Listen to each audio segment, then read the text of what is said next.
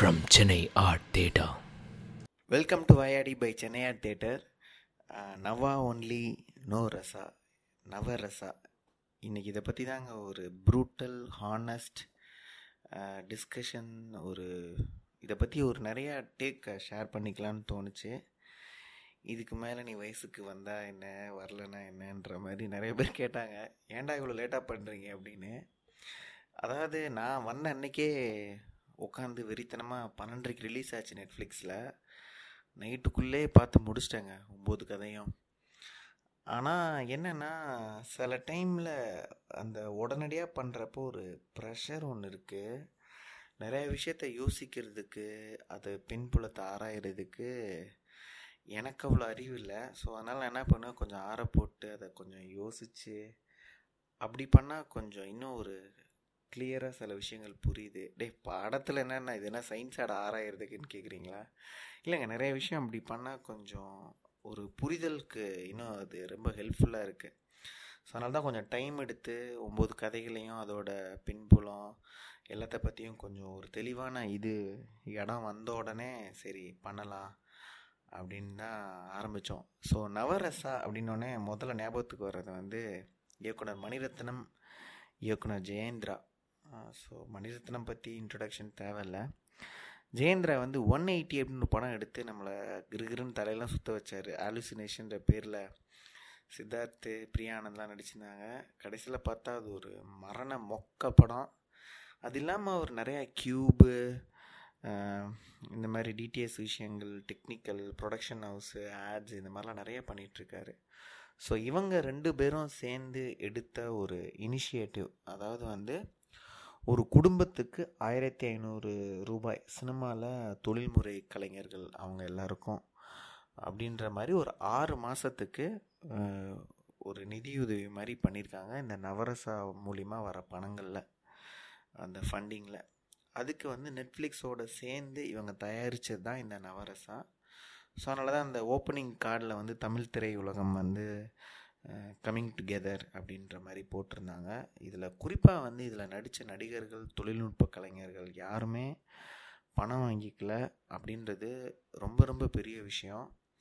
இது முத் முழுக்க முழுக்க ஒரு ஃபண்ட் ரேசிங் சீரீஸாகவே வந்திருக்கு. ஸோ அப்படி வந்த ஒரு ஒரு பயங்கர சூப்பர் இனிஷியேட்டிவ்ங்க கண்டிப்பாக இதை ரொம்ப அப்ரிஷியேட் பண்ணியே ஆகணும். சரி இதுக்கு அவங்க கொடுத்த விலை என்ன?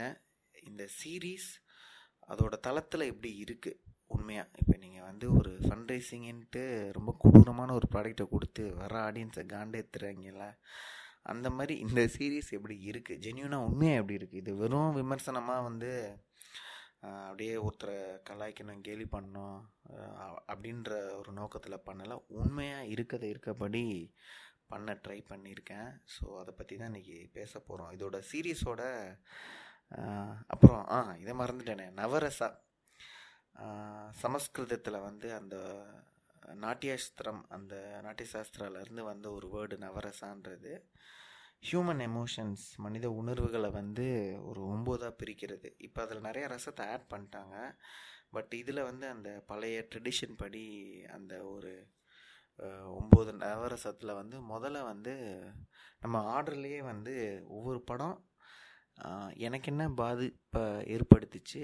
என்ன அதில் நல்லா இருந்தது இல்லைன்ற மாதிரி இது ஹெவி ஸ்பாய்லர்ஸ் அதனால் படம் பார்த்தவங்க கேளுங்க. உங்களுக்கே சில விஷயங்கள் கண்டுபிடிக்கிறதுக்கோ இல்லை புதுசாக பண்ணுறதுக்கோ தோன்ற ஒரு வேறு பெர்ஸ்பெக்டிவ் கொடுக்கும். நம்ம என்ன புதுசாக கண்டுபிடிக்குதுன்னா ஸ்க்ரீன் பிளேயரா ஸோ அதெல்லாம் ஒன்றுமே இல்லை. ஸோ இந்த மொதல் வந்து கருணை அப்படின்ற அடிப்படையில் வந்து எதிரி அப்படின்னு மணிரத்னம் எழுத்தில் விஜய் நம்பியார் இயக்கத்தில் வந்த படம். பெரிய ஸ்டார் காஸ்ட்டு ஆல்ரெடி எக்கச்சக்க பேர் வந்து இந்த படத்தை எதிர்பார்த்துருந்தாங்க. அதனால தான் சீரீஸோட முதல் ஓப்பனிங் இந்த ஆந்தாலஜியோட இதுலேயே அது வந்தது. ஸோ இதில் ஸ்க்ரீன் ப்ளே வந்து அர்பிதா சாட்டர்ஜி விஜய் நம்பியார் ரெண்டு பேரும் சேர்ந்து எழுதியிருக்காங்க. ஸோ படத்தோட ஓப்பனிங்கில் வந்து அப்படியே ஒரு விஜய் சேதுபதியும் ரேவதியும் ரெண்டு பேரும் வர மாதிரியே காட்டுவாங்க. அப்புறம் சில ரிஜிஸ்டர் ஷாட் ரேவதி எவ்வளோ ஒரு ஸ்வீட்டான பர்சன் அப்படின்ற மாதிரி. ரேவதியை ரொம்ப நாளுக்கு அப்புறம் பார்க்குறேன். ரொம்ப பெரிய ஃபேன் வேறு. பயங்கர அழகாக இருக்காங்க. இன்னும் கிரேஸ்ஃபுல்லாக அழகாக இருக்காங்க. அவங்களோட புடவை அவங்களோட அட்டையர் எல்லாமே ரொம்ப அழகாக இருக்குது டேய் இதெல்லாம் ஒரு ரிவ்யூவாடான்றீங்களா நல்லா இருக்குது ஸோ அதுக்கப்புறம் விஜய் சேதுபதி வீட்டுக்கு வராரு. வந்து அங்கே ஒரு சத்தம் கேட்குது அவங்க போய் பார்க்குறாங்க அவங்களோட ஹஸ்பண்ட் அங்கே இறந்து கிடக்கிறாரு. விஜய் சேதுபதியை அவங்க தடுக்கலை. அவர் பாட்டுக்கும் கிளம்பி போயிடுறாரு. அவர் போய் பஸ்ஸில் போய் வில்லேஜில் போய் விஜய் சேதுபதியோட ஒய்ஃப்லாம் ஏங்க இப்படி பண்ணீங்க? ஏங்க கோவப்பட்டீங்க? அப்படிலாம் ஆரம்பித்து அப்படியே போயிடுது. போய் கிராமத்தில் போகும்போது அங்கே வந்து ஒரு குரல் கேட்குது மனிதன் என்பவன் மிருகமாகலாம். இந்த பாட்டை வேறு ஸ்டார்டிங்கில் வேற போடுவானுங்க. இதில் ரொம்ப இரிட்டேட்டிங் என்னென்னா இந்த ஒம்பது படத்துக்கும் ஒம்பது கோட்டு வேறு. அதாவது வந்து ஒரு ஒரு கோட்டுக்கும் வந்து இந்த ச இதில் வந்து ஒரு திருக்குறள் ஒரு கோட்டு. அதுக்கப்புறம் ரெண்டாவதில் வந்து ஹாஸ்யம் பற்றி ஒரு கோட்டு. ஏன்டா டே படம் தான் அந்தந்த ஜானருன்னு போட்டிங்க. அதுக்கு மேலே கோட்டு வரையாடா ஸோ இதில் அந்த மாதிரி அந்த பாட்டை பாடுறாரு. ஓப்பனிங்கில் வர அந்த பாட்டை. பாடிட்டு என்ன சொல்கிறாரு விஜய் சேதுபதி கிட்ட மைண்ட் வாய்ஸில் அந்த தாத்தா பேசுகிறாரு ஸோ என்னப்பா எப்படி இருக்க? ஏன் பண்ண இந்த கொலையை அந்த மாதிரி? அப்புறம் தான் நம்மளுக்கு புரிய வருது இறந்து போன பிரகாஷ் ராஜ் தான் அவரோட மனசாட்சியாக வந்து ஒரு பேசுகிறாரு அப்படின்ற மாதிரி ஒரு ரொம்ப அதரப்பழசான ஒரு ஐட்டத்தை திருப்பி அங்கே வந்து வச்சுருக்கானுங்க. பட் வசனங்கள் நல்லா இருந்தது. அவர் வந்து எம்கே மணி விஜய் சேதுபதி இவங்க ரெண்டு பேரும் சேர்ந்து எழுதியிருக்காங்க. அடிஷ்னலாக விக்னேஷ்னு ஒருத்தரும் வசனம் எழுதியிருக்காரு. ரொம்ப பிடிச்சிருந்தது. ஒரு மாதிரி கொஞ்சம் ஜென்யூனாக நல்லா இருந்தது. ஸோ அந்த வசனங்கள் அவங்க பேசுகிறது ஒரு வயசான கிழவங்கிட்ட கோபத்தை காட்டிட்ட ஒரு அஞ்சு பேர் அடிக்க பார்த்துருப்பேன். அந்த மாதிரிலாம் பேசுகிறாங்க இதில் எனக்கு என்ன இந்த எதிரியில் வந்து ஏதோ ஒரு கனெக்டே இல்லைங்க. ஒரு டிஸ்கனெக்டாக இருந்தது. ரெண்டு விஷயம் எனக்கு ரொம்ப ஆடாப்பட்டுது எனக்கு பொதுவாக அதை வந்து நிறைய ரிவ்யூஸில் பார்த்தேன். யாரும் சொல்லவே இல்லை. இந்த பாரத்வாஜ் ரங்கன் விக்னேஷ் அதுக்கப்புறம் அந்த அபிஷேக்கு ப்ளூ சட்டமாறன் நிறையா ரிவ்யூவர்ஸு இந்த சுதீர் ஸ்ரீனிவாசன் எல்லாரும் பேசுகிறானுங்க பேசுகிறானுங்க பேசுகிறானுங்க ஆனால் எந்த மேட்டரும் சொல்ல மாட்டுறானுங்க ஒரு இண்டஸ்ட்ரிக்குள்ளே இருக்கிறதுனால கொஞ்சம் யோசிக்கிறாங்களா என்ன கருமான்னு தெரில கொஞ்சம் கூட ஒரு டீப்பாக சொல்ல மாட்றானுங்க. ப்ராப்ளம் சொல்கிறதுக்கு ஸ்பேஸ் இல்லையோ என்னமோ. என்னென்னா ரெண்டு விஷயம். அதாவது வந்து ஒன்று வந்து பிரகாஷ் ராஜோட வசனங்கள் என்ன இருக்குன்னா நீ வந்து இந்த கிழவனுக்கும் ஒரு குடும்பம் இருக்குன்னு நினச்சி பார்த்தியா அப்படி இப்படின்றாரு. விஜய் சேதுபதி வந்து ஏன் கொன்னன்னு சொல்கிறாரு அதுக்கு இவர் கவுண்டர் அட்டாக்காக வந்து இவருக்கும் குடும்பம் இருக்குமே அதை நினச்சி பார்த்தியான்னு ரியலைஸ் பண்ணுறாரு இப்போ இதில் எனக்கு என்ன பிரச்சனைனா முத தடவை ஒருத்தனை தூக்குமாட்டி வை தூக்குமாட்டி வைக்கிற அளவுக்கு கொடுமைப்படுத்தின அவன் நல்லவனா? அவனை கொன்னதுக்கு இவன் வந்து கில்ட்டியாக ஃபீல் பண்ணுறானா அதில் ஒரு கிளாரிட்டி இல்லை. ஒரு கொலை நடக்குது. ஒரு தற்கொலை நடக்குது. ஒருத்தன் வந்து தற்கொலைக்கு காரணமாக இருக்கான். கொடூரமாக அவனை இன்னொருத்தன் கொள்கிறான் இதில் யார் மேலே இறக்கப்படணுன்னு இயக்குனரான விஜய் நம்பியாருக்கு ஒரு தெளிவு இல்லை ப்ளஸ் மணிரத்னத்துக்கு அதை விட தெளிவு இல்லை அவர் தான் எழுதியிருக்கார் வேறு. ஓ மணிரத்னத்தையே கலாய்க்கிற அளவுக்கு நீங்களாம் பெரிய ஆகிட்டீங்களாடா அப்படின்றீங்களா? இல்லைங்க அந்த ரைட்டிங் அவ்வளோ மோசமாக இருந்தது. அதில் ஒரு தெளிவே இல்லை. அப்போ விஜய் சேதுபதி சொல்கிறது பொய்யா? அவர் பண்ண கொலை வந்து அவர் குற்றமாக ஃபீல் பண்ணாருன்னா அது தப்பா? அப்படின்றத வந்து அதில் ஒரு தெளிவு இல்லை அதுக்கப்புறம் ரெண்டாவது எனக்கு என்ன தோணுச்சுன்னா அதாவது பிரகாஷ் ராஜும் விஜய் சேதுபதியும் கொலை பண்ணிக்கிறானுங்க. சண்டை போட்டுக்கிறானுங்க அடிச்சுக்கிறானுங்க செத்துக்கிறானுங்க. அதுக்கு ரேவதி பாவம் என்ன பண்ணுவாங்க? சரி அவங்களே சொல்கிறாங்க உன்னை என்ன உன்னால் மன்னிக்க முடியாதுப்பா. ஏன்னா எனக்கு என் புருஷனுக்கு சண்டை. நான் பத்து வருஷமாக பேசலாம் நான் தடுத்து இருந்திருக்கலாம். நான் பார்க்காம இருந்திருக்கலாம். நீ கோவப்படாமல் இருந்திருக்கலாம். அவர் ஒன்று சொல்லாமல் இருந்திருக்கலாம். நான் யோசிச்சு இந்த படத்தை நாங்கள் பார்க்காம இருந்திருக்கலாம்.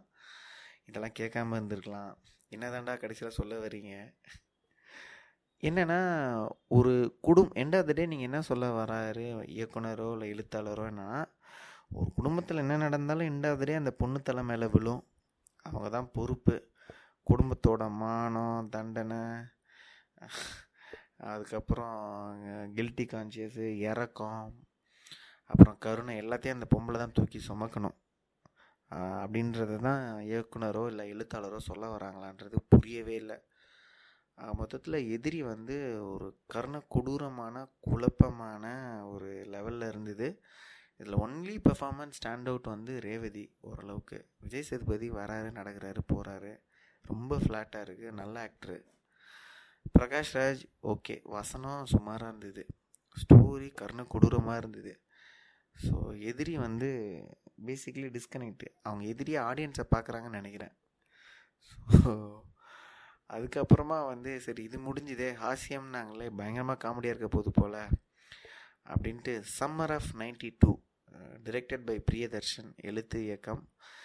இது வேற ஒரு உண்மை கதையை மிஸ்டர் இன்னசென்ட் வரீத் அப்படின்னு ஒரு ஃபார்மர் ஆக்டர் அண்ட் எம்பியோட உண்மை கதையை அடிப்படையாக கொண்டுதான். இந்த படத்தோட கதை வந்து ஒரு இப்போ ட்ரெண்டில் இருக்க ஒரு நகைச்சுவை நடிகர் அதாவது யோகி பாபு வந்து அவரோட சொந்த வில்லேஜுக்கு ஒரு ஸ்கூலுக்கு வந்து ஒரு ஃபங்க்ஷனுக்காக போகிறாரு அங்கே போய் அவரோட பழைய நினைவுகளை பகிர்ந்துக்கிறாரு. காமெடியாக இருக்குது காமெடியாக இருக்கான்னு கேட்டால் அது சப்ஜெக்டிவு அதை விட்டுருங்க. இதுதான் பொதுவாக கதை. இப்போ இந்த கதையில் என்ன நல்ல விஷயம்னா நல்ல ஏஸ்தட்டிக்லி ஷாட்டுங்க இந்த படமும் சரி எதிரியும் சரி ஐ மீன் இந்த ப இந்த சீரீஸில் இருக்க ஒம்பது படமும் சரி ஒரு சினிமோட்டோகிராஃபியாக இருக்கட்டும் ஒரு மியூசிக்காக இருக்கட்டும் ஒரு டெக்னிக்கல் ஆஸ்பெக்ட் எல்லாமே பிரிச்சிருக்கானுங்க. ஆனால் இது எல்லாமே ரெண்டாவது பட்சம்தான். ஏன்னா கதையும் கண்டென்ட்டும் கதை சொல்ல வர எமோஷனும் கடத்தினா மட்டும்தான் வெற்றி. அதுக்கு கூட அழகு சேர்க்குற விஷயங்கள் தான் இதுவே தவிர இது இருந்தால் மட்டும் நிற்குமான்னு கேட்டால் கண்டிப்பாக நிற்காது அப்படி பார்த்தா பான் வர பிட்டே நல்லா தான் எடுக்கிறானுங்க நல்ல ஆங்கிளில் இந்த காலகட்டத்தில். ஸோ இது ஒன்றும் பெரிய க்ரைட்டீரியா இல்லை இப்போதைக்கு. அது இருந்தாக வேண்டிய கட்டாயம். ரெண்டு நிமிஷம் போடுற மூணு நிமிஷம் போடுற ஆடே பயங்கரமாக இருக்குது டிவியில் அப்புறம் சினிமா மட்டும் எப்படி டெவலப் ஆகாமல் இருக்கும்? கண்டிப்பாக இதில் வந்து இந்த சம்மர் ஆஃப் நைன்டி டூவில் வந்து ஃபஸ்ட்டு இது ஹாஸ்யம்னு தலைப்பு வச்சானுங்க. அதுலேயே எனக்கு ஒரு பெரிய காண்டு இருந்தது. அப்போ நீங்கள் பண்ணுறதெல்லாம் காமெடினா உண்மையிலே காமெடி பண்ணுறவங்க தமிழ் சினிமாவில் யார்? அதே மாதிரி காமெடின்ற பேரில் வன்மமான வசனங்கள் பாடி ஷேமிங் அதாவது யோகி பாபுவை வந்து எந்த லெவலுக்குனா ஃபர்ஸ்ட் ஆஃப் ஆல் பெரிய காஸ்டிங்லேயே பெரிய பிரச்சனை. சின்ன வயசில் வர யோகி பாபு இருக்கார்ல அவர் பார்த்தா அந்த யோகி பாபுவோட இப்போ இருக்க ஹைட்டை விட ஜாஸ்தியாக இருக்குது அடா பாவீங்களா? இப்போ இருக்க யோகி பாபுவே குள்ளமாக இருக்கார். அது ஒரு ரொம்ப பெரிய பிரச்சனை.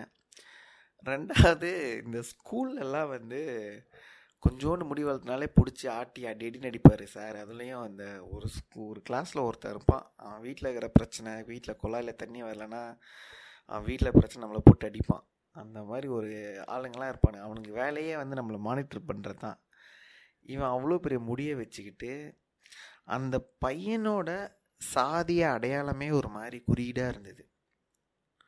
அதுக்கப்புறம் எல்லாத்துக்கும் மேலே வந்து பன்னி மூஞ்சி வாயன் அதுக்கப்புறம் வந்து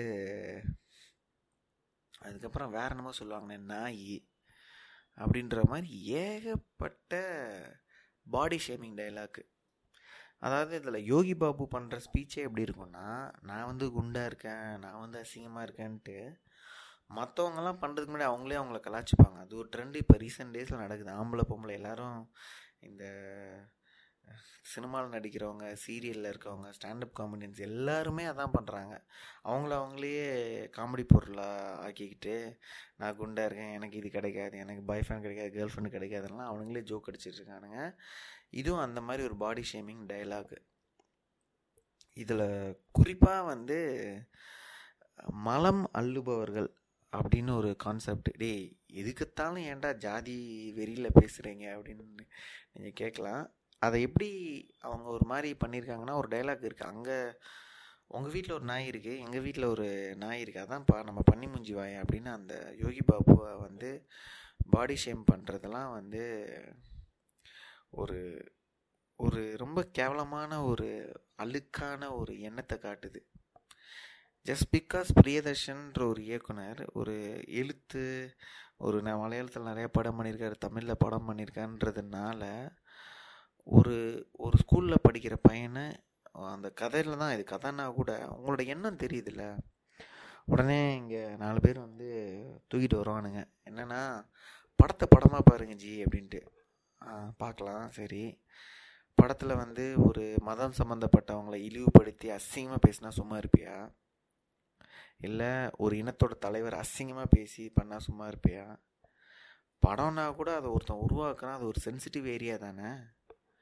எல்லாமே வந்து படத்தை படத்தை பார்க்க பார்க்க முடியுமா? எல்லாராலையும் முடியுமா? அதை நீங்களே கேள்வி கேட்டுக்கணும்ல.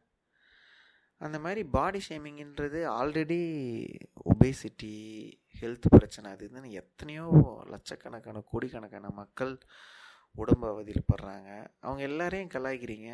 நான் எல்லாரும் அப்படியே ஒல்லியாக வாழ்க்கை ஃபுல்லாக இருந்துடுறோமா? இருக்கிறாங்களா? ஸோ பாடி ஷேமிங் பண்ண பிரியதர்ஷனுக்கு எங்களோட கடுந்த கண்டனங்கள். ஈவன் அவரையே நான் கலாய்க்கலான்னு பார்த்தேன். அதுக்கப்புறம் வேணாம். இவர் பண்ணதுக்கு நம்ம பண்ணதுக்கு வித்தியாசம் இல்லாமல் போயிடும். ஸோ ஹாஸ்யம் வந்து சுத்தமாக சிரிப்பு வரல. இதுக்கு தான் நியாயமாக பார்த்தா கருணை இறக்கம்லாம் பண்ணியிருக்கணும். அந்த டைட்டில் மாற்றி பண்ணியிருந்துருக்கலாம் ஃபஸ்ட்டுக்கும் செகண்டுக்கும் இல்லை இல்லை அதுக்கும் இன்னொரு லூப் இருக்குது ஆக்சுவலாக ப்ராஜெக்ட் அக்னியை தான் வந்து ஹாஸ்யமாக மாற்றிருக்கணும் இதை வந்து ஆச்சரியம் அப்படின்னு மாற்றினேன் ஏன்னா காமெடியே வரல நம்மளுக்கு. ஒண்டர் என்னடா அது காமெடியா இல்லையா அப்படின்ற மாதிரி. So summer of ninety two வந்து அதில் எண்டில் வந்து ரம்யா நம்பீசன் வந்து சொல்லுவாங்க. என்னென்னா இன்னும் அந்த நாத்தம் போலடா அப்படின்னு.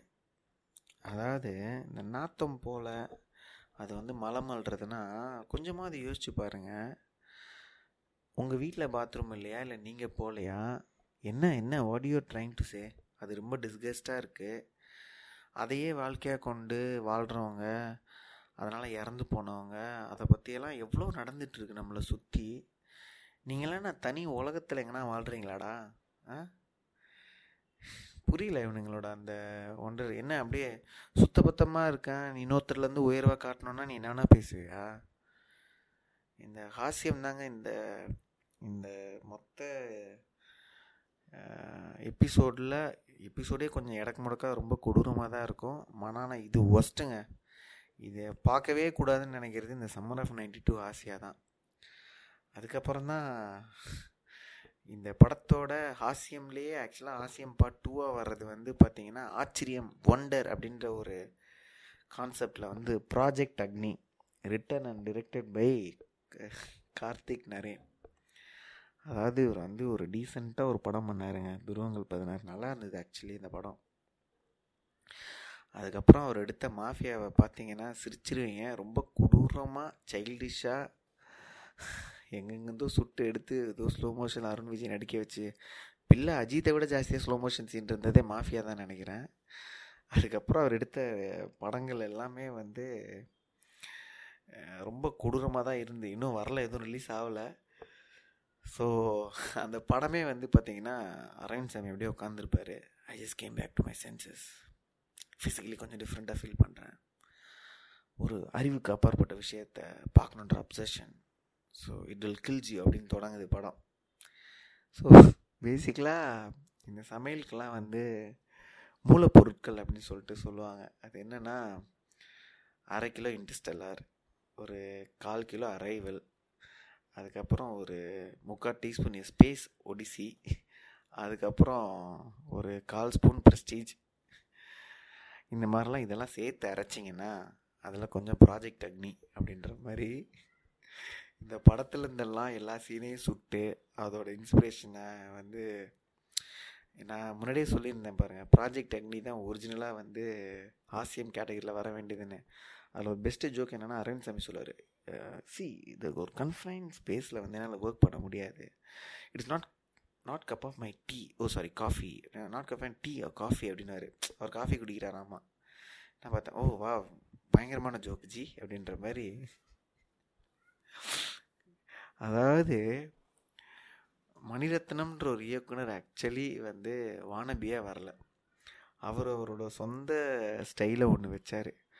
அதை பார்த்து மணிரத்னத்தை பார்த்து வந்து ஜீவியம் ரொம்ப வானபியாக இருந்தார் கௌதம் அதை பார்த்து இன்னொருத்த வந்திருக்கான்னா அது இவன் தான் அந்த கார்த்திக் நரேன்ற ஒரு இயக்குனர் தான் அவர் தான். அவர் விடுங்க சின்ன பையன் தான் இருந்தாலும் படம் எடுக்கிறாரு. ஸோ அவர் கார்த்திக் நரேன் அவர்கள் வந்து எவ்வளோ வானபியாக இருக்கான்னா அவ்வளோ வானபியாக அந்த படத்தை எடுத்து வச்சுருக்காங்க. ஸோ படத்தோட கதை வந்து இப்படி தான் ஆரம்பிக்குது. December twenty one two thousand twelve உனக்கு என்ன ஞாபகம் வருது? அப்படின்னோடனே இந்த வாட்ஸ்அப் ஃபார்வர்ட்லாம் வரும். நீங்கள் அடிக்கடி பார்த்தீங்கன்னா இந்த மாயன் சிவிலைசேஷன் சுமேரியன் சிவிலைசேஷன் பற்றி நீ என்ன நினைக்கிற? அவங்க ஒரு அட்வான்ஸ்டு ஏலியன் ரேஸாக இருந்தாங்க. இது ஒரு ஃபேன் ஃபிக்ஷன் அப்படின்லாம் ஆரம்பிக்கிறாரு. அதாவது படம் என்னென்னா பேசிக்லி என்னடா கதைன்னு கேட்டிங்கன்னா கதை நான் சொல்கிறது தான் கதை. இந்த உலகத்தை வந்து மொத மொத வந்து கடவுள்லாம் படைக்கல அனுநாக்கி அப்படின்றவங்க தான் படைச்சாங்க. அந்த அனுநாக்கின்றது யாருன்னு பார்த்தீங்கன்னா ஏலியன். அப்பா முடியல. உலகண்ட வாட்ஸ்அப் ஃபார்வேர்டு நாலு சயின்ஸ் புக்கு ரெண்டு நோலனோட படங்கள் இதெல்லாம் வச்சு வந்து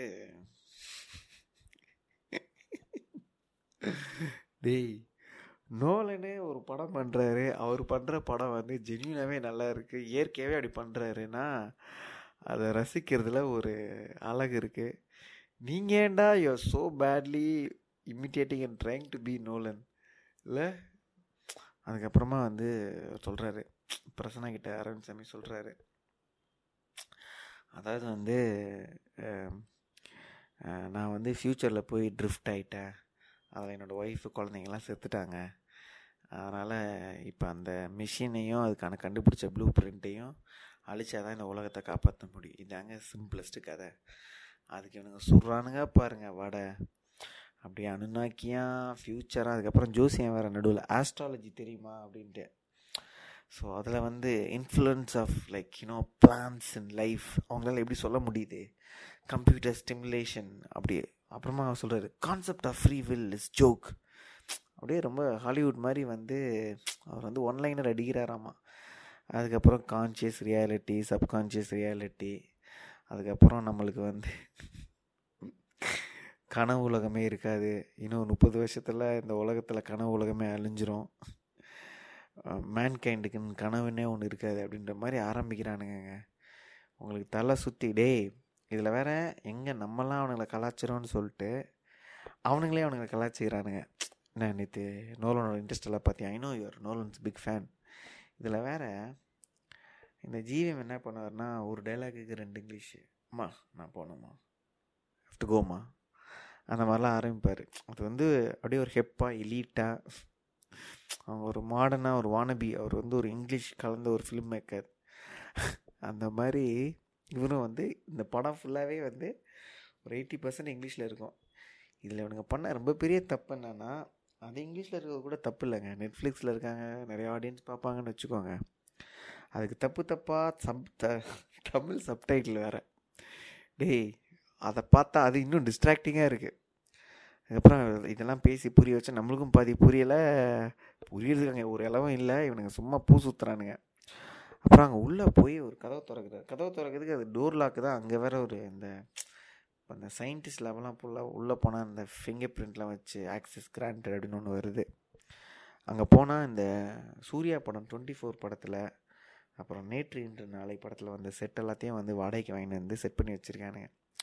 லெஃப்ட் ஹேண்ட் சைடு பார்த்தீங்கன்னா டிஃப்ரெண்ட் டிஃப்ரெண்ட் ஃபாண்ட்டில் ஹோம் ஹோம் ஹோம் அப்படின்ட்டு அப்படின்ட்டு ஒரு புக்கு அதுக்கப்புறம் அந்த பக்கம் பார்த்தீங்கன்னா மேட்ரிக்ஸோட எல்இடி வால் ஒன்று அதில் ஸ்டாண்ட் பை அப்படின்னு போட்டிருக்கு.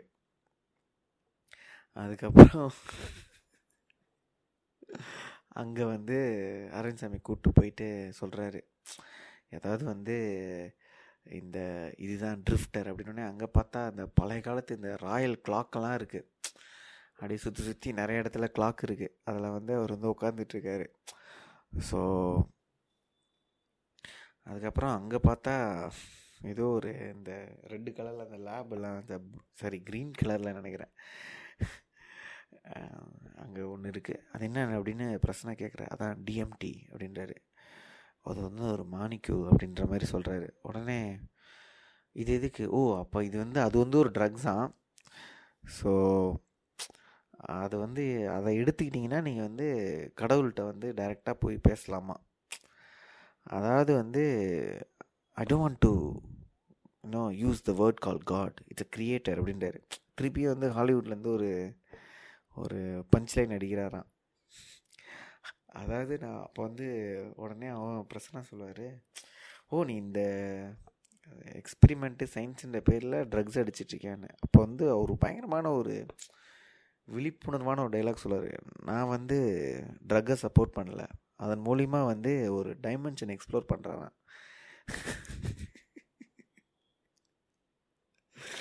அதாவது வந்து ஃபுல்லாக வீடு அடிச்சுட்டு நைட் உட்காந்து பேசுகிறேன் இந்த மாதிரி தான் எல்லோரும் பேசிகிட்டு இருப்பானுங்க. நம்ம அடிக்கிறது வந்து உலகத்தை எக்ஸ்ப்ளோர் பண்ணுறோம் அதை பண்ணுறோம் இதை பண்ணுறோன்ட்டு அப்புறம் கூடிய சீக்கிரம் ஃப்யூச்சரில் வந்து சரக்கு அடிக்கிறேன்லாம் சொல்லுவான் நான் ட்ரக்கை சப்போர்ட் பண்ணல. பட் இதை அடித்தா ஒரு உலகத்துக்குள்ளே போகிறேன் அந்த ஒரு டைமென்ஷன் என்னால் உணர முடியுது. அப்படின்னு. டேய் பண்ணுறது எல்லாமே ஃபுல்லாக டுபாக்கூர் வேலை பண்ணிட்டு அதுக்கப்புறம் என்னடா அதுக்கு வேறு ஒரு பெரிய எக்ஸ்ப்ளனேஷனு நான் சொன்னேன் நான் ஜட்ஜ் பண்ணுவியா? அப்படின்னு ஒரு டைலாக் வேறு. அதுக்கப்புறம் திருப்பியும் அங்கே கீழே சொன்ன மாதிரி ஆரம்பிக்கிற டைம் ட்ராவல்ன்றது மைண்ட் இங்கே இருக்கலாம் பாடி அங்கே இருக்கலாம் ஃப்யூச்சர் இன்ஃப்ளூயன்ஸில் நம்ம போய் மாற்றலாம் அப்படின்னு. இதில் வேறு இதெல்லாம் இந்த கர்மாந்திரெல்லாம் முடித்தோடனே கீழே ரொம்ப சொல்கிறார் நம்ம இருக்கிறது வந்து ஒரு கம்ப்யூட்டர் ஸ்டிமுலேஷன் அப்படின்றாரு. அதுக்கப்புறம் வந்து இதில் பேரலாக வந்து ஒரு குறியீடு வைக்கிறாரு ஏன்னா இப்போல்லாம் வந்து தமிழ் சினிமாவில் வந்து குறியீடுலாம் இல்லாமல் இருக்கக்கூடாது. ஸோ ஒருத்தரோட கேரக்டர் பார்த்திங்கன்னா கிருஷ்ணா விஷ்ணு லக்ஷ்மி கல்கி இந்த மாதிரி வந்து அவங்களுக்கு பின்னாடியே வந்து ஒரு பேரலாக வந்து ஒரு ஒரு கதை வந்து சொல்கிறாராமா அதை நம்ம வந்து புரிஞ்சுக்கணுமா? ஸோ இந்த மாதிரி இந்த படம் போய் போய் அதாவது பிரசனை போட்டிருக்க ஒரு ஒரு கான்செப்ட் வந்து இந்த ட்ரெஸ்ஸு வந்து இந்த உள்ளன்லாம் வந்து ஹாலிவுட்டில் வந்து இந்த ஸ்னோ ஏரியாவில் வந்து போட்டுட்ருப்பாங்க. அதெல்லாம் போட்டுட்டு அந்த வீடு அதுக்கப்புறம் பவர் ஸ்ட்ரக்சரு அதை பற்றிலாம் பேசுகிறாரு காரெல்லாம் ஏதோ பறக்க விட்றாரு. எல்லாமே பேசிக்லி ஸோ ஃபக்கிங் வானபிங்க இந்த படம். நோலன் படத்துலேருந்து அப்படியே அந்த shot colour colour grade shot style shot division எல்லாத்தையும் எடுத்து சுட்டானுங்க அதே மாதிரி மியூசிக் வேறு எவன் போட்டு கொடுத்தான்னு தெரில. ரோகன் சம்திங் ஒரு மியூசிஷியன் அவர் பாவம். அவரை வேற நீ நோலன் மியூசிக்கே அப்படியே உல்ட்டா பண்ணி காப்பிரைட் வராத மாதிரி போட்டு கொடுத்துன்ட்டார் போல். எல்லாமே அப்படியே இதில் ஹையஸ்ட் என்னென்னா இந்த நோலன் படங்கள் எல்லாமே வந்து பார்த்திங்கன்னா அரவிந்த் சாமி லேப்டாப்பில் உட்காந்துருப்பார் சிஸ்டம் முன்னாடி டெஸ்க்டாப்பில் மேலே வேறு அப்படியே அந்த ஃபுல் ஃபோட்டோலாம் வச்சுருப்பாங்க. ஸோ பேசிக்லி கார்த்திக் நேரன் சொல்ல வர்றது என்னென்னா சென்னையிலே ரொம்ப ஒரு சயின்டிஃபிக் இஸ்ரோ ஆர்டிஸ்ட் அவர் வந்து இஸ்ரோலாம் கூட விட்டுட்டு வந்து இந்த மாதிரி ஒரு ஜோசியம் ஆஸ்ட்ராலஜி அனுநாக்கி இதை பற்றிலாம் பேசிகிட்ருப்பார் அது அப்புறம் அந்த ட்ரிஃப்டரை கண்டுபிடிச்சி ஃப்யூச்சர் பாஸ்ட்டு ப்ரெசண்ட்டு அதுக்கப்புறம் வந்து இப்போ ஜென்ரலாக என்ன சொல்லுவாங்கன்னா இப்போ நல்லா வேலை செஞ்சிங்கன்னா ஃப்யூச்சரில் நல்லா இருக்கலாம்னு இது அப்படி கிடையாது. நீ ஃப்யூச்சரில் போய் நீங்கள் வேலை செஞ்சீங்கன்னா இப்போ நல்லா இருக்கலான்ற மாதிரிலாம் நிறைய அபத்தமான சில கருத்துக்களை வந்து இந்த படத்தில் வந்து கார்த்திக் நரேன் சொல்கிறாரு ஸோ அதிகமாக வந்து நீங்கள் இங்கிலீஷ் யூஸ் பண்ணி கொஞ்சம் தமிழ் வேர்டு ஏன்னா அது ஒரு Tamil anthology series target audience தமிழ்ன்றதுனால use பண்ணால் நீங்கள் அநேகமாக ஒரு ரெண்டாவது கௌதம் மேனனாவோ இல்லை முத மணிரத்னமாக அதுக்கு வாய்ப்புகள் நிறையா இருக்குது அதுக்கப்புறம் அங்கே இருக்க செட் டிசைனு அந்த வீட்டில் மான் கும்பலாம் வேறு இருந்ததுங்க. அதை பார்த்து நான் சிரிச்சிட்டேன். பழைய காலத்து இந்த பார்லலாம் வந்து அந்த மான் கொம்பெல்லாம் இருக்கும். ஸோ அதெல்லாம் இருக்கும். ஸோ அந்த மாதிரி பேசி கடைசியில் ஒரு ஒரு இந்த மிஷன் இம்பாசிபிள்லாம் வர மாதிரி ஒரு டம்மி ட்விஸ்ட்டு வேறு அது இன்னும் கொடூரமாக இருந்தது. ஸோ கார்த்திக் நேரன் வந்து நீங்கள் இங்கே இருக்க வேண்டிய ஆளே இல்லை ஜி. நீங்கள் வந்து கௌதம் மேனன் சொல்கிற மாதிரி you you don't belong here you don't belong here you should go அந்த மாதிரி ஒரு ஆல்ஜி நீங்கள் ஸோ இந்த ப்ராஜெக்ட் அக்னி வந்து ஹைலி டிசாஸ்டர் ஸோ வானபி வெள்ளக்காரன் வந்து ஒரு விஷயத்த செய்கிறான்னா அவன் இயற்கையாகவே அவனுக்கு தோணுது அதை செய்கிறான் நம்மளும் அதை வந்து அனலைஸ் பண்ணாமல் யோசிக்காமல் ஸோ வானபியாக எடுக்கிறாங்க. இதை இவ்வளோ விமர்சிக்கணுமான்னு கேட்டால் கண்டிப்பாங்க. ஏன்னா நெட்ஃப்ளிக்ஸ் மாதிரி ஒரு ப்ராஜெக்டில் இந்த மாதிரி ஒரு இடம்லாம் அவ்வளோ சீக்கிரம் கிடைக்காது. வெளியே அவ்வளோ நல்ல ஃபில்ம் மேக்கர்ஸ் இருக்காங்க. அவ்வளோ நல்ல கதைகளை சொல்லக்கூடியவங்க இருக்காங்க. கார்த்திக் நரேன் இந்த இடத்த மிஸ்யூஸ் பண்ணி ரொம்ப வானபியாக வாட்ஸ்அப் ஃபார்வேர்ட்லாம் வச்சு ஒரு படம் பண்ணியிருக்காருன்னு தான் தோணுது. ஸோ ரொம்ப கொடூரமாக இருந்தது. இதை வேற வெளியே அப்படியே பரத்வாஜரங்கன்லாம் உச்சி முகர்ந்து ஓ this is so fantastic writing அப்படி இப்படின்லாம் பேசிகிட்டு இருக்காரு என்னத்த ரைட்டிங் பார்த்தாருன்னு தெரில இருக்கிற எல்லா படத்துலேருந்து டைலாகை சுட்டு ஸ்கிரிப்டை சுட்டு இதெல்லாம் பண்ணியிருக்கானுங்க. சரி விடுங்க. ஸோ ப்ராஜெக்ட் அக்னி இந்த மாதிரி கொடூரமாக இருந்தது. அடுத்து வந்து இந்த மூணாவது இந்த மூணு படங்களை தாண்டி நாலாவதாக ரிஃப்ரெஷிங்காக ஒரு படம் வந்ததுங்க.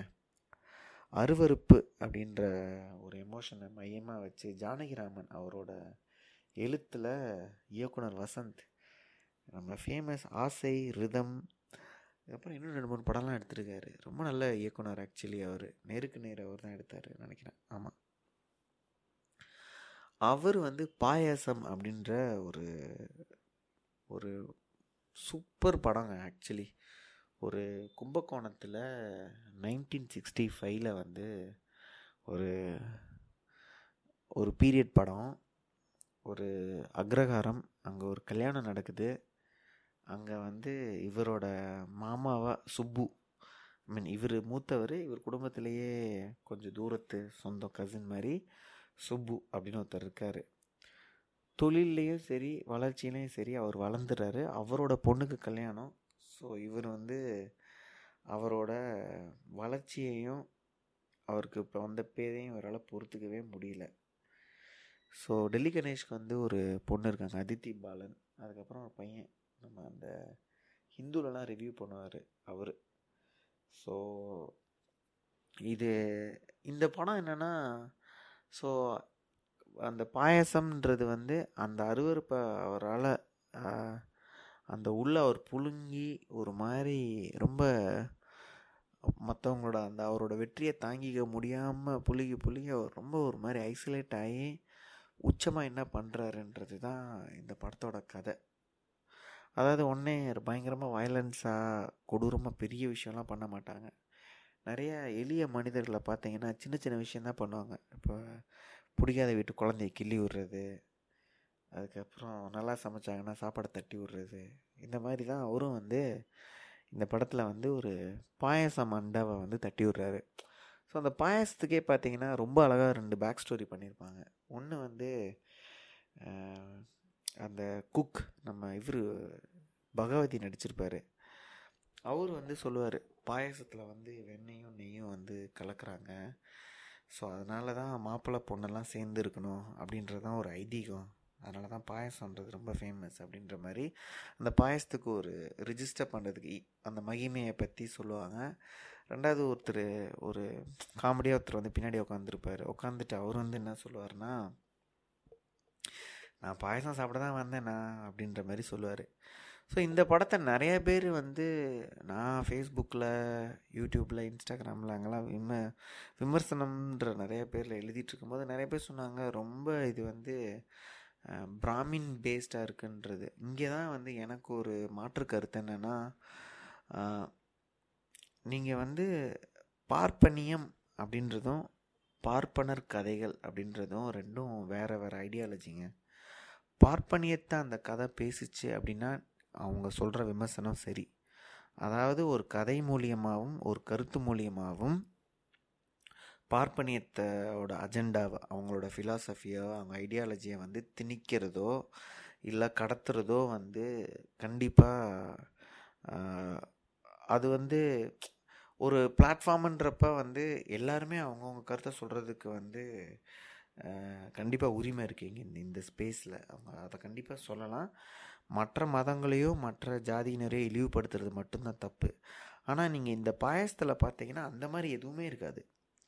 ஒரு ஆத்தன்டிக்கான ஒரு ஒரு ஒரு கல்யாணம். அந்த கல்யாணத்தில் நீங்களே ஒரு பார்ட்டாக இருக்க மாதிரி இருக்கும். அந்த கல்யாணத்துலேயே பார்த்தீங்கன்னா இப்போ அதித்தி பாலன் வந்து விதவையாக இருப்பாங்க. அந்த காலகட்டத்தில் ஒரு விதவையை வந்து அந்த அக்ரகாரத்தில் இருக்கவங்களே எப்படி கொஞ்சம் ஒரு மாதிரி அந்த லேடிஸ்லாம் ஒரு மாதிரி ஒரு லுக் ஒன்று கொடுப்பாங்க. அவங்க நடந்து வரும்போது ஓ அவள் விதவை அப்படின்ற மாதிரி. அவங்கள நிறைய விஷயங்களில் பக்கத்தில் வச்சுக்க மாட்டாங்க. ஸோ அந்த மாதிரி விஷயங்களையுமே ரிஜிஸ்டர் பண்ணியிருக்காரு ரொம்ப அதோட உண்மை தன்மையோடு இருந்தது அந்த படம். அது வந்து பார்ப்பனிய விஷயத்தை ப்ரமோட் பண்ணுறதோ அஜெண்டாவோ அந்த மாதிரி எதுவுமே இல்லாமல் இது ஒரு கதை. அந்த கதை என்ன உண்மையை டிமாண்ட் பண்ணுதோ கேட்குதோ அதை கொடுத்து நியாயமாக இந்த படம் இருந்தது. ஆக்சுவலி ரொம்பவே ஆனஸ்ட்டாக இருந்தது. அதில் வந்து கடைசியாக வந்து அந்த பாயசத்தோட அண்டாவை வந்து டெல்லி கணேஷ் தட்டி விடுறாரு. இதில் குறிப்பாக வந்து சத்யன் சூரியன் அவரோட சினிமாட்டோகிராஃபிலாம் வேறு லெவலுங்க. நான் இன்றைக்கும் எனக்கு அவரோட ஒளிப்பதிவில் வந்த கைதி வந்து ரொம்ப பிடிக்கும். In in fact Girish Gangadharan ஜல்லிக்கட்டுன்னு ஒரு மலையாளத்தில் வந்த படமும் கைதியோட சினிமோட்டோகிராஃபியும் ஆல்மோஸ்ட் ஈக்குவலாக இருக்கும். அந்த லெவலுக்கு ரெண்டு பேருமே பயங்கரமாக ஒர்க் பண்ணியிருப்பாங்க. ஸோ அவர் இந்த படத்துக்கு அந்த ஓப்பனிங் ஷாட்டு எல்லாமே ரொம்ப சூப்பராக இருக்கும். ரொம்ப யதார்த்தமாக உண்மையாக இருந்தது. அந்த கல்யாணம் அந்த கல்யாணத்தில் வர நிறைய கேரக்டர்ஸ் ரொம்ப இன்ட்ரெஸ்டிங்காக இருந்தது. அதுலேயும் குறிப்பாக டெல்லி கணேஷ் அவர் ஆக்டிங்கே வேறு லெவலுங்க மனுஷன் சீனியர்னு வெறித்தனமாக ப்ரூவ் பண்ணிட்டாரு. நடிகை ரோஹிணி அவங்களும் சரி. அப்படியே ஒரு மாதிரி ஒரு அளவான மேக்கப்பு ஒரு பயங்கரமான வாய்ஸு படத்தில் வசனங்கள் அஃப்கோர்ஸ் ஜானகிராமன் அவர் அவரோட நாவல் எழுதியிருக்காரு. அந்த அதை கதையை வச்சது. ஸோ அதுவுமே ரொம்ப அழகாக இதில் ஒத்து போயிருக்கு. நிறைய பேர் என்ன சொல்கிறாங்கன்னா அதித்தி பாலன் வந்து வேஸ்ட் பண்ணப்பட்டாங்க இந்த படத்துலன்றாங்க. ஆக்சுவலாக அவங்களுக்கு கொடுத்த ஸ்பேஸ்லையாக இருக்கட்டும் அந்த டுவர்ட்ஸ் எண்டில் வந்து அவங்க கொடுக்குற ஒரு ரியாக்ஷன் ஒன்று இருக்கும். ஒரு டிஸ்கஸ்டாக அருவறுப்பாக ஆக்சுவலாக அதில் தான் ஒரு தீமை ரொம்ப அழகாக ரிஜிஸ்டர் பண்ணியிருப்பாங்க. இந்த பாயசத்தை வந்து டெல்லி கணேஷ் ஏன் தட்டி விட்டார்? அதில் எதுவுமே விழலைன்றத வந்து அவங்களுக்கு தெரியும். அப்பா ஒரு கசப்பான மனிதர்னு. இதில் எனக்கு என்னென்னா பர்சனலாக டெல்லி கணேஷ் ரோல் வந்து என் லைஃப்பில் ஒருத்தர் இருக்கார். அவரை ரொம்ப என்னால் பார்க்க முடிஞ்சுது. அவர் வந்து எப்படின்னா அந்த படத்தில் ஒரு வசனம் வரும். நான் நல்லா இல்லைனாலும் பரவாயில்ல அவன் நல்லா இருக்கக்கூடாது அப்படின்னு. அந்த மாதிரியே அதே வயதை ஒத்த ஒரு மனுஷர் எனக்கு தெரியும். ரொம்ப நாளாக அவரால் நான் ரொம்ப கஷ்டமும் பட்டேன்.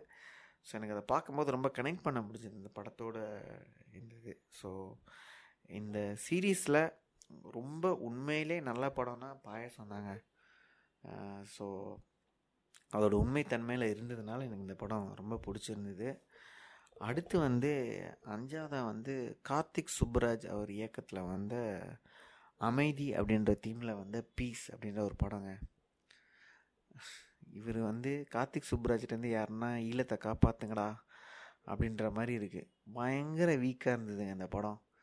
கௌதம் மேனன்லாம் வந்து ரொம்ப கஷ்டப்பட்டு ஈழத்தமிழ் பேச ட்ரை பண்ணியிருக்காரு ஒட்டவும் இல்லை. அதுக்கப்புறம் சாப்பாட்டுக்காக ஒரு கதை என்னென்னா ரொம்ப எளிமையான கதை தான். மீன் பார்த்தவங்களுக்கு தெரிஞ்சிருக்கும். ஸோ இலங்கையோட அந்த பக்கம் ஒரு பார்ட்ரு ஈழமோட இந்த பக்கம் ஒரு பார்ட்ரு நடுவில் வந்து ஒரு குட்டி நாய்க்குட்டி மாட்டிக்குது. அதை காப்பாற்றுறதுக்காக பாவி போயிட்டு அந்த மா நாய்க்குட்டி எடுத்துகிட்டு வர்றாரு. போகிற வரைக்கும் அவருக்கே அது தெரியாது அது நாய்க்குட்டின்னு. இதை நிறையா படம் பார்த்தவங்கலாம் பார்த்துருப்பாங்க. இதை நான் எங்கேயோ கேட்டிருக்கேனே அப்படின்னு ஒன்றும் இல்லை நம்ம ஸ்பீல்பர்க் வார் ஹார்ஸ் அப்படின்ற ஒரு படம் இதே பேஸ்டான கதையை வச்சு நம்பி வரும். அதில் குதிரை இதில் நாய் அவ்வளோதான் மேட்ரு அதாவது நம்ம வந்து கதையையோ கான்செப்டையோ சுடலாம். பிரச்சனை இல்லை. இதுவே ஃபஸ்ட்டு தப்பு தான் சரி நம்ம அந்த மாதிரி அவ்வளோ நியாயமான உலகத்தில் வாழலை. சுடுறத தான் சொல்கிறீங்க கொஞ்சம் இந்த அவார்டுக்கு போன படம். அதுக்கப்புறம் வேர்ல்டு சினிமா ஃபிலிம் ஃபெஸ்டிவல் படத்துலேருந்து சுட்டால் கூட நிறைய பேருக்கு தெரியாது. ஸ்பீல்பர்க் பண்ண படத்துலேருந்து இவ்வளோ மெயின் ஸ்ட்ரீம்லேருந்து சுட்டா அப்பட்டமாக தெரியுதுடா. ஸோ படம் என்னன்னே தெரில அந்த நாய்க்குட்டி மேலே வர அந்த பரிதாபமும் ஓட்ட மாட்டேங்குது பாபி சிம்கா மேலே வர மாட்டேங்குது ஈழத்துலேயும் வர மாட்டேங்குது. கார்த்திக் சுப்புராஜ் வந்து இந்த ஈழம் கதையில் ஒரு ஆழத்துக்கே போக மாட்டேங்கிறாரு. ஒரு அதை பற்றின ஒரு புரிதல் ரொம்ப தெளிவாகவே இல்லை. எக்கச்சக்க புக்கு வந்திருக்கு. எக்கச்சக்க படைப்பு படைப்புகள்லாம் வந்திருக்கு. அது அவ்வளோ டச்சிங்காக இருக்கும். ஒன்றுமே இல்லை. Land of ashes Indianostrum theatre group வந்து ஒரு ப்ளே போட்டாங்க. இலங்கை இலங்கையை மையமாக வச்சு. நான்லாம் அதை வந்து நாடகமாக பார்த்தே அழுதுட்டேன். சினிமாவில் வந்து இன்னும் எவ்வளோ சேர்க்க முடியும்? Cinematography மியூசிக்னு Santhosh Narayanan totally wasted so படத்தில் ஸ்ரேயாஸ் கிருஷ்ணாவோட ஒளிப்பதிவு மட்டும் நல்லா இருந்ததுங்க. நிறைய சிங்கிள் ஷாட்டு இதே நீங்கள் பரதராஜரங்கிட்ட கொடுத்தீங்கன்னா அவர் இதை வச்சே ஒரு ஒன்றரை hour பேசியிருந்திருப்பார். This Shreyas Krishna one shot is very nice அப்படின்னு பேசியிருப்பாரு. பட் டெக்னிக்கல் ஆஸ்பெக்ட் நம்ம சொன்ன மாதிரி நல்லா இருக்கிறதுனால என்ன? கண்டென்ட்டும் கதையும் உங்கள் உணர்வையும் உள்ளத்தையும் தொடலைன்னா படம் எவ்வளோ நல்லா இருந்தாலும் வேஸ்ட்டுங்க நூறு கோடி இரநூறு கோடி பிசி ஸ்ரீராம் இருந்தாலும் படம் வேஸ்ட்டு ஸோ அந்த அடிப்படையில் பீஸ் வந்து நம்ம மனசை தொடாமே கடந்து போயிடுது அதுக்கப்புறமா ஆறாவதாக வந்து ரௌத்ரம் அப்படின்னு ஒரு படங்க. இந்த சீரீஸ்லேயே வந்து நீங்கள் ரிவ்யூஸ் எல்லாம் அங்கங்கே சுற்றி கேட்டிங்க பார்த்தீங்கன்னா எல்லாரும் சொல்கிறது இந்த சீரீஸ்லேயே ரௌத்ரம் தான் ஜி பயங்கரமாக இருந்தது. விரித்தனமாக இருந்தது. அரவிந்த் சாமி ஓப்பனிங் டிபியூட் டைரக்ஷன் ஐயோப்பா அப்பப்பா அப்படின்னு பரத்வாஜனங்கள்லாம் விட்டா வந்து அரவிந்த் சாமியை வந்து நான் ரெண்டாவது வாட்டி உங்களை கல்யாணம் பண்ணிக்கிறேன் ஜி அப்படின்ற மாதிரி அந்த லெவலில் லவ் பண்ணுறாருன்னு நினைக்கிறேன். வெறித்தனமாக சப்போர்ட் பண்ணியிருக்காரு டேய் எல்லாத்துக்கும் ஏன்டா அவரை சொல்கிறேன்றீங்களா இல்லைங்க. அவரோட ரிவ்யூ எல்லாம் கொஞ்சம் க்ளோஸாக பார்க்குறோம் ஏன்னா இந்த நெட்ஃப்ளிக்ஸ் பார்க்குற கேங் அவரோட ரிவ்யூ பெருசாக பார்க்குறாங்க ஸோ அப்படி என்ன தான் சொல்லியிருக்காருன்னு பார்த்தேன் அதனால தான் ஸோ படத்தோட கதை வந்து ஓப்பனிங்கே வந்து பார்த்திங்கன்னா சந்தோஷ் சிவன். அவர்லாம் வேறு லெவல் லெஜெண்டரி கேமரா பர்சன் அவர் வந்து நார்த்து சென்னை நான் எவ்வளோ அழகாக காட்டுறேன் பார் அப்படின்ற ஒரு தெனாவட்டில் ஒரு கலர் கிரேட்லாம் பண்ணி அப்படியே நார்த்து சென்னைனா ரொம்ப டிப்பிக்கலாக காட்டுற அதே மீன் பூ ஒரு குழந்தை சிரிக்கிறது பேன் சீவுறது பீச்சு மீன் பொறிக்கிறது இதெல்லாம் காட்டியிருக்காங்க. அப்படியே லாங் ஷாட்லாம் காமிச்சு பண்ணியிருக்காரு இது வந்து என்னால் இப்படி பண்ண முடியும் பாருன்ற மாதிரி எனக்கு ஒரு தோணுச்சு. இது என்னோட தோணலாக கூட இருக்கலாம். ஒருவேளை ஒரு ஜென்யூனாக அதெல்லாம் வச்சுருந்துருக்கலாம். இது சப்ஜெக்டிவ்ங்க நீங்கள் நினைக்கிறது நான் நினைக்கிறதும் வேறு வேறையாக இருக்கலாம். ஸோ படத்தோட கதை ஒன்று தான் அவங்க அம்மாவை வந்து ஒரு பார்க்கக்கூடாத கோணத்தில் பையன் பார்த்துட்றான் அதுக்கு காரணமானவரை அடித்து கொண்டுடுறான் அழகம் பெருமாள் அதுக்கப்புறம் அந்த பையன் ஜெயிலேருந்து கதை சொல்கிறான் அந்த ஆள் செத்துடுறாரு அதுக்கப்புறம் படம் என்ன ஆகுதுன்றது தான் அவனுக்குள்ளே நடக்கிறது தான் ரௌத்ரம் அப்படின்னு. இந்த படத்தோட கதையை வந்து செல்வாவும் அரவிந்த் சாமியும் சேர்ந்து எழுதியிருக்காங்க. அரவிந்த் சாமி இயக்கியும் இருக்கார். படத்துக்கு வந்து ஏ. ரஹ்மான் இசை சந்தோஷ் சிவன் ஒளிப்பதிவு டீமே மரண பெருசு. அரவிந்த் சாமிக்கு வாழ்த்துக்கள். ஏன்னா நல்ல நடிகர்களை போட்டிருக்காரு. அந்த ஸ்ரீராம் அதுக்கப்புறம் ரித்விகா அந்த மாதிரி நடிகர்கள் நல்ல நடிகர்கள் போட்டிருந்தாங்க. ஸோ இப்போ இந்த படத்தில் வந்து ஒரு கஷ்டப்பட்டு உழைக்கிற ஒரு வட சென்னையை சேர்ந்த ஒரு பெண் வீட்டு வேலை செஞ்சு கக்கூஸ் கல்வியெல்லாம் வந்து ஒரு பையன் ஒரு பொண்ணை பார்த்துக்கிறாங்க கதைப்படி. அதுக்கப்புறம் சில பண தேவைகள் ஒருத்தட்ட கடன் வாங்குறாங்க. கடன் வாங்கி வட்டி கட்ட முடியல. அதனால் அவர் படுக்க கூப்பிட்றாரு. அதை பார்த்து கடுப்பாகி பண்ணிடுறாங்க. இந்த படத்தை வந்து ஆகோ ஓகோன்னு கொண்டாடிட்டு இருக்காங்க ஒரு பக்கம். இதில் எனக்கு ரொம்ப உறுத்தின ஒரு விஷயம் வந்து என்னென்னா மொராலிட்டிங்க இந்த படம் பேசின ஒரு மொராலிட்டி அது என்னென்னா இப்போ வந்து அந்த லேடி வந்து அழகம் பெருமாள் கூட வந்து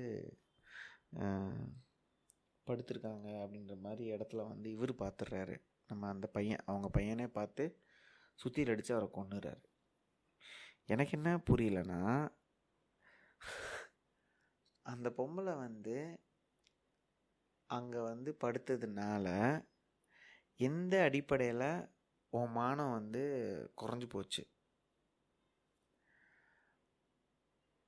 அதை ஏன் திருப்பி திருப்பி வந்து லேடிஸை வந்து ஒரு மொரல் மொராலிட்டிக்குள்ளே ஒரு ஸ்டீரியோ டைப்பிங்குள்ளே தள்ளுறாங்க? சரி அதை அவள் படுத்தா கூட அவள் விருப்பப்பட்டு படுகலை கரெக்டாக அவள் வந்து ஒரு கம்பல்ஷன் பணம் வேணும் வட்டிக்கு கேட்டிருக்கான் கொடுத்துருக்காங்க. அது ஒன்று ரெண்டாவது விஷயம் நான் என்ன கேட்குறேன்? சரி அந்த லேடியே கூட விருப்பப்பட்டே கூட அழகம்பெருமாள் கூட படுத்தா கூட இப்போ என்ன பிரச்சனை? உங்கள் அம்மானா என்ன? உனக்கு வந்து படுக்காமல் யார் கூடயும் போகாமல் புனிதமாக இருக்கணுமா? கருப்பு கரசியாக உன் புருஷன் வந்துட்டு குடும்பத்தை விட்டு ஓடிடுவான். உனக்காக வந்து அவங்க கக்கூஸ் கழுவி வீட்டு வேலை செஞ்சு உனக்கு ஷூ வாங்கி தரணும். உங்கள் தங்கச்சிக்கு வந்து ட்ரெஸ் வாங்கி கொடுக்கணும். யார் கூடயும் படுக்கக்கூடாது. கடைசி வரைக்கும் உனக்கு ரசம் கறி குழம்பு சாப்பாடெல்லாம் செஞ்சு போடணும். அவள் அப்படியே ஒரு புனித பிம்பமாக இருக்கணும். நீ குழந்தை பெற்றோடனே உனக்கு வந்து உன் குழந்தைக்கு இதே எல்லாம் அப்படியே ரிட்டர்ன் பண்ணி போடணும். அப்படியே செத்துடணும். உங்கள் அம்மா வந்து இருக்கக்கூடாது. இது என்னடா கதை? ஏன் திருப்பி திருப்பி வந்து பொம்பளைங்களை எடுத்துகிட்டு போயிட்டு அந்த மொராலிட்டிக்குள்ளே தள்ளுறீங்க? இதை வந்து பெருமையாக வந்து அரவிந்த் சாமி வேறு அப்படி எழுதி வேறு இயக்கியிருக்கார் அந்த விளக்கண்ணை. எதுக்குடா அதெல்லாம் பண்ணுறீங்க இதில் வேறு அரவிந்த் சாமி இன்டலெக்சுவலு நான் வந்து படித்தவன் நான் வந்து பெரிய ஆக்டர்னு பெரிய டேகு வேறு. இதை வேற எவனும் விமர்சிக்கவும் மாட்றீங்க யோசிக்கவும் மாட்றீங்க. எனக்கு இந்த ப- இந்த சீரீஸ்லே இந்த படம் தாங்க ரொம்ப ஒரு மாதிரி அஃபெக்டிவாக இருந்தது. நான் என்ன கேட்குறேன் அது ஒரு வசனம் வரும். அந்த பையன் சொல்லுவான் என்ன தெவிடியா பையன் ஆக்கிட்டான்னு ஏன் தெவிடியா பையனாக இருந்து தான் போயேன். என்ன இப்போ ஏன் நாட்டில் யாருமே தெவிடியா பசங்களாம் சாப்பிட்டு வளரலையா? எத்தனை பொம்பளைங்க விபச்சாரம் பண்ணி சொந்த உடம்ப விற்று உடலை விற்று குழந்தைக்கு வீட்டுக்கெல்லாம் காசு அனுப்பலையா? அந்த குடும்பம்லாம் வாழலையா? இப்போ என்ன அதுக்கு? என்ன சொல்ல வர்றீங்க நீங்கள் பொம்பளைங்கெல்லாம் வந்துட்டு நியாயமாக இருக்கணும். அவங்கெல்லாம் எங்கள் அம்மாவுக்கு வந்து எந்த உணர்வுக்கு கூட எங்கள் அப்பா விட்டு போனால் கூட எங்களுக்கு சமைச்சு போட்டு இருக்கணும். நீ வந்து கல்யாணம் பண்ணிட்டு எதனா ஒரு பொண்ணை கூப்பிட்டு எங்கன்னா சுற்றுவ போடுவ போவேன் உன்னோட தங்கச்சியும் அதே மாதிரி இருக்கணும். உங்கள் அம்மா அப்படியே இருக்கணும். அப்படியே உங்கள் அம்மாவை நீ சிலையை கட்டி கும்பிட்டுனே இருப்ப. அதான் சொல்ல வரீங்களா படத்தில்? என்ன சொல்ல வரீங்க என்னை தெவிடியா பையனாகிட்டானா ஏன் இருந்துட்டு போ என்ன இப்போ? தெவிடியா பையனாக இருந்தால் தான் என்ன இப்போ? சொல்லுவாங்க தமிழில் வந்து ஒரு பழமொழி பூ வித்த காசு மணக்காது மீன் வித்த காசு நாராதுன்னு ஆ உங்களுக்கு வந்து ஷூ வேணும் ட்ரெஸ்ஸு வேணும் காசும் வேணும். உங்கள் அப்பா போயிட்டான் அதை நீ கேட்க மாட்டேன் அதுக்கு உங்கள் அம்மாட்ட தான் கத்துவ. அந்த பொம்பளை ஒரு சொசைட்டி கொடுக்குற அழுத்தத்தை தாங்குமா? பசங்க வந்து இதில் வேறு இவனுங்க வேறு அதுலேயும் வேறு வந்து மெலோ மெலோட்ராமிக்கலாக டயலாக் வேறு. ஓ இங்கே இருந்தாலும் தான் உனக்கு கல்யாணம் நடக்காது. டே என்னடா பேசுகிறீங்க வெளியூர்லேருந்து சேரியிலேருந்து எல்லாம் வளர்ந்து மேலே போயெல்லாம் நிறைய பேர் வளர்ந்துருக்கானுங்கடா. நிறைய பொம்பளைங்கள் கல்யாணம் ஆகிருக்கு ஏன் அங்கே இருந்தால் தான் வந்து கல்யாணம் ஆகுதா? உன்னை இங்கேருந்து ஓடிரு. இங்கேருந்து ஓடினேன்னா வந்து யாருன்னா ஒரு பணக்காரவங்க தத்தெடுத்துப்பாங்க ஓ அப்படி போனால் தான் வாழ்க்கையா? என்ன சொல்ல வர இதெல்லாம் அந்த பொம்பளை கேட்டு வேறு அழுதுட்டுருக்கும் இதில் வேறு டயலாக் விளக்கண்ணா வேறு இதில். ஓ தங்கம் பொண்ணுங்களாம் தங்கம் மாதிரி அதை வச்சுருவாங்கண்ணே அந்த மாதிரி டயலாக் வேறு மாற்றி சொல்லும். அந்தம்மா அப்படின்னு எங்கள் அம்மா சொன்னாங்க. பட் ஆனால் நம்ம வந்து பொண்ணுங்க தங்கத்துக்கு வேல்யூ இருக்குது நம்மளுக்கு இல்லைன்னு உடனே டயலாக் வேறு. ஒரு டீச்சர் வேறு சொல்லுவோம் குட் ஸ்பீச் அப்படின்னு நான் பார்த்தேன். டே டாக்குமெண்ட்ரி ஸ்கூல் ட்ராமா மாதிரி இருடா இதெல்லாம். ஓ கருத்து சொல்கிறாங்களாமா மெசேஜ் ஆமா. இதில் எனக்கு என்ன இன்னொன்று ரொம்ப பெரிய பிரச்சனைனா சரி ஏன்பா இதுக்கத்தாலும் இப்படி எமோஷ்னலாக இப்படி பேசிகிட்டு இருக்கீங்களேப்பா? கதையை கதையை பாருங்கப்பா. அந்த பையன் ஒரு பதினெட்டு வயசில் அவங்க அம்மா அப்படி பார்த்தா கோப்பட தான் செய்வான். சரி ஓகே புரிஞ்சிருச்சு.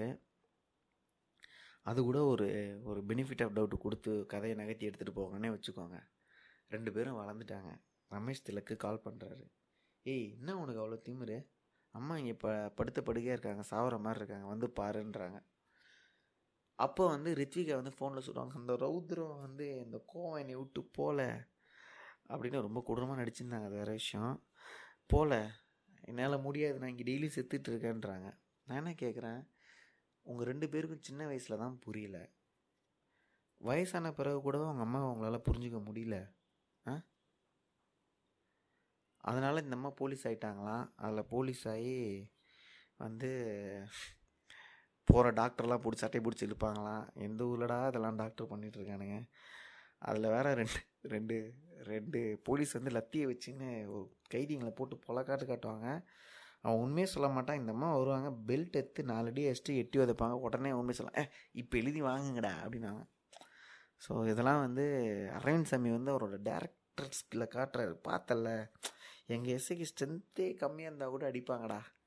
அவங்க வந்து சும்மா ரெண்டு ஒரு லைட்டாக தட்டு தட்டினா கூட போலீஸ் அடி அந்த குற்றவாளி பயந்து ஒத்துப்பாண்டான்ற மாதிரி அபத்தமான சில காட்சிகள்லாம் வேறு. இதில் சம்மந்தம் இல்லாமல் ஒரு போலீஸ் வந்து அந்த பையனை பிடிச்சி வர தடவுவான். அவர் வந்து கேவாக இருக்காராம். நான் அண்ணாதும் உன்ட்ட சூத்தில் தான் அடிப்பேன். ஐயா வந்து அப்படின்னு ஏய் வாயை மூடுறா அப்படின்னு. அவர் வந்து இப்படி காட்ட விரும்புகிறாராம் அப்படியே ஒரு குற்றவாளி பின்னணியில் இவங்கெல்லாம் அடிப்பாங்க சண்டை போடுவாங்க இப்படி தான்ப்பா இருக்கும் இந்த இடம்லாம் அப்படின்னு காட்ட விரும்பியிருக்காரு இயக்குனர் அரவிந்த் சாமி எங்களோட பலத்த கண்டனங்கள்ங்க இந்த படத்தில் பிரியதர்ஷன் எவ்வளோ ஒஸ்ட்டோ அவ்வளோ ஒஸ்ட்டு அரவிந்த் சாமி டைரக்ஷனும் எழுத்துங்க. இதெல்லாம் வந்து நியாயமாக தமிழ் சினிமாவில் எக்கச்சக்க இயக்குனர்கள் எழுதி இயக்குறவங்க இருக்காங்க. அவங்கக்கிட்ட கொடுத்துட்டு அழகாக அவர் சூப்பராக நடிச்சிருந்தார்.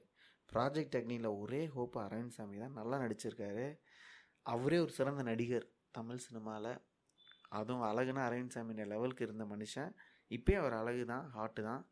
அதெல்லாம் ஓகே ஜி. தயவு செஞ்சு கதை இந்த திரைக்கதை இயக்கம்லாம் அப்படின்ட்டு உங்கள் குருநாதர் இருக்கார் மணியோட செல்ல பாய் லவ்லி பாய் அதெல்லாம் நீங்கள் தனியாக கொண்டாடுங்க ரெண்டு பார்ட்டி பண்ணுங்கள் என்ஜாய் பண்ணுங்கள் சில் அவுட் பண்ணுங்கள் ஃபோட்டோ எடுத்துக்கோங்க ஃபேமிலி ஃபங்க்ஷன் அட்டன் பண்ணுங்கள் ஆனால் எங்கள் தாலியாக இருக்காதீங்க. உங்கள் கூட எழுதின அந்த ரைட்டர் செல்வாக்கும் எங்களோட வளர்த்த கண்டனங்கள். நீங்கள் ரெண்டு பேருமே தயவு செஞ்சு கொஞ்சம் இந்த மாதிரி விஷயங்கள்லாம் ரொம்ப லத்தாஜிக்கலாக எடுத்து யாரையும் போட்டு இது பண்ணாதீங்க.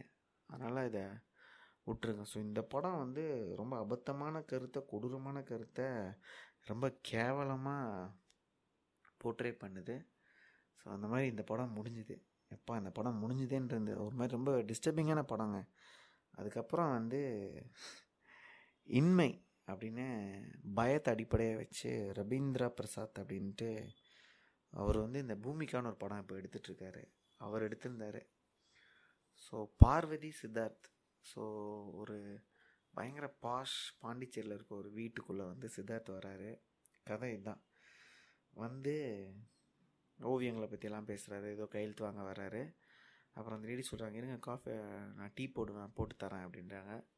டீ சாப்பிட்டுட்டே வந்து கேலிகிராஃபி பற்றியெல்லாம் பேசுகிறாங்க பார்வதி ரொம்ப இம்ப்ரெஸ் ஆகிட்டாங்க அதுக்கப்புறம் ஸ்லோவாக வந்து பார்வதி யார்? அவங்க எங்கேருந்து வந்தாங்க? எப்படி இப்படி இவ்வளோ பாஷான ஒரு வீட்டில் இருக்காங்க? அவங்களோட கடந்த காலத்தை பற்றி சித்தார்த் ஸ்லோவாக சொல்ல ஆரம்பிக்கிறாரு. கதை போகுது. கடைசியில் என்ன ஆகுது? பார்வதியை வந்து சித்தார்த் என்ன பண்ணுறாரு அப்படின்றது தான் கதை. இந்த சீரீஸில் நல்லா இன்ட்ரெஸ்டிங்காக த்ரில்லராக பயம் பெருசாக வரல. ஆனால் ஒரு விறுவிறுப்பு இருந்தது. பார்வதி சித்தார்த் ரெண்டு பேருமே பயங்கரமாக நடிச்சிருந்தாங்க இந்த படத்தில். அந்த முஸ்லீம்ஸோட அந்த ஜீனு குட்டிச்சத்தான் அதுக்கப்புறம் மந்திரம் இதெல்லாம் ரொம்ப அழகாக யூஸ் பண்ணியிருந்தாங்க. முதல்ல வந்து இது ஒரு பேய் படம் மாதிரி சொல்லிவிட்டு அதுக்கப்புறம் அது ஒரு யதார்த்த படம் தான். அவர் ஹலுசினேஷன் பண்ணுறாருன்ற போர்ஷன்லாம் ரொம்ப சூப்பராக இருந்தது. சிஜியும் நல்லா இருந்தது. படத்தோட கதை வந்து ரொம்ப யதார்த்தமாக இருந்தது. நடிப்பு ரெண்டு பேருமே நல்லா நடிச்சிருந்தாங்க. இந்த சீரீஸில் பாயசத்துக்கு அப்புறம் நல்லா இருந்த படம் வந்து இன்மை தாங்க எனக்கு பிடிச்சிருந்தது பர்சனலாக அப்படியே பயங்கர பிரமாதமான ஒண்டர்ஃபுல் மூவி கிரேட் மூவின்றதெல்லாம் இல்லை. பட் ஆனால் டீசெண்டாக நல்லா இருந்தது. பாயசத்துக்கு அப்புறம் என்னோடய ஸ்ட்ராங்கஸ்ட் ஓட்டு இதுதான். அகெயின் இதுக்கு எதுக்கு விஷால் பரத்வாஜ் இசைன்னு தெரில ஒருவேளை இசைன்றது இப்படி தெரியாமல் சட்டில் தான் இருக்கணும் போல். ஸோ ஆனால் அவர் வந்து பண்ணியிருக்கிறது ரொம்ப விஷயம். ஆனால் சினிமோட்டோகிராஃபி படம் கூறின கருத்து அந்த ஆக்டிங் அந்த பேய் ஓட்டுறவராக வர்றவர் நல்லா நடிச்சிருந்தார் இவங்களுக்கு அப்புறமா. ஸோ எல்லாரோட நடிப்பும் சூப்பராக இருந்தது. நல்லா இருந்தது. இன்மை ஐ ரியலி லவ் இட்டுங்க இந்த படம். ரொம்ப பிடிச்சிருந்தது எனக்கு. அதுக்கப்புறமா வந்து திருப்பியும் துணிந்த பின் அப்படின்னு கரேஜ் தைரியம் அப்படின்ற ஒரு அடிப்படையில் வந்து வந்த படம் தான் வந்து மணிரத்னம் எழுத்தில் சர்ஜூன் கேஎம் அப்படின்றவரோட இயக்கத்தில் அதர்வா கிஷோர் அஞ்சலி இவங்க மூணு பேரும் நடித்தது பேசிக்காக கதை ஒன்றும் இல்லைங்க. ரோஜா படத்தில் வர்ற மாதிரி ஒரு ப்ரெக்னென்ட் லேடியாக வந்து மதுபாலாக்கு பதிலாக அஞ்சலி வராங்க. தண்ணிக்குள்ளெல்லாம் முங்கி எழுந்துடுறாங்க. அதே மாதிரி ஆர்மியில் வந்து ஆர்வக்கோளரான ஆதர்வா சுத்தமாக நடிப்பு வரல. அவர் பாவம் முரளி பையன்றதுனால ஏதோ ஓட்டிகிட்ருக்காப்புல மனுஷன். ஸோ அதுக்கப்புறம் நவீன காலத்து அது என்ன மாவேஸ்ட் போராளியாக வந்து கிஷோர் வராரு. அதாவது நம்ம மணிரத்னம் நானே அவரோட பிக்கெஸ்ட் கன்னி விசிறி ஹார்ட்கோர் ஃபேனுங்க இப்பயும் மீன் அதுக்காக சில குறைகளை சொல்லாமல் இருக்க முடியாது. எங்கேயோ உலகம் போயிடுச்சு எவ்வளோ கொடூரமான டைம் லைனில் இருக்கும். என்னத்தை எழுதியிருக்காருன்னு தெரில ரொம்ப மோசமாக இருந்தது ரைட்டிங் திருப்பியும் அதாவது வந்து இன்னும் மாவேஸ்ட் வந்து பேர் வந்து காம்ராட்னு பேர் வச்சுக்கிறது.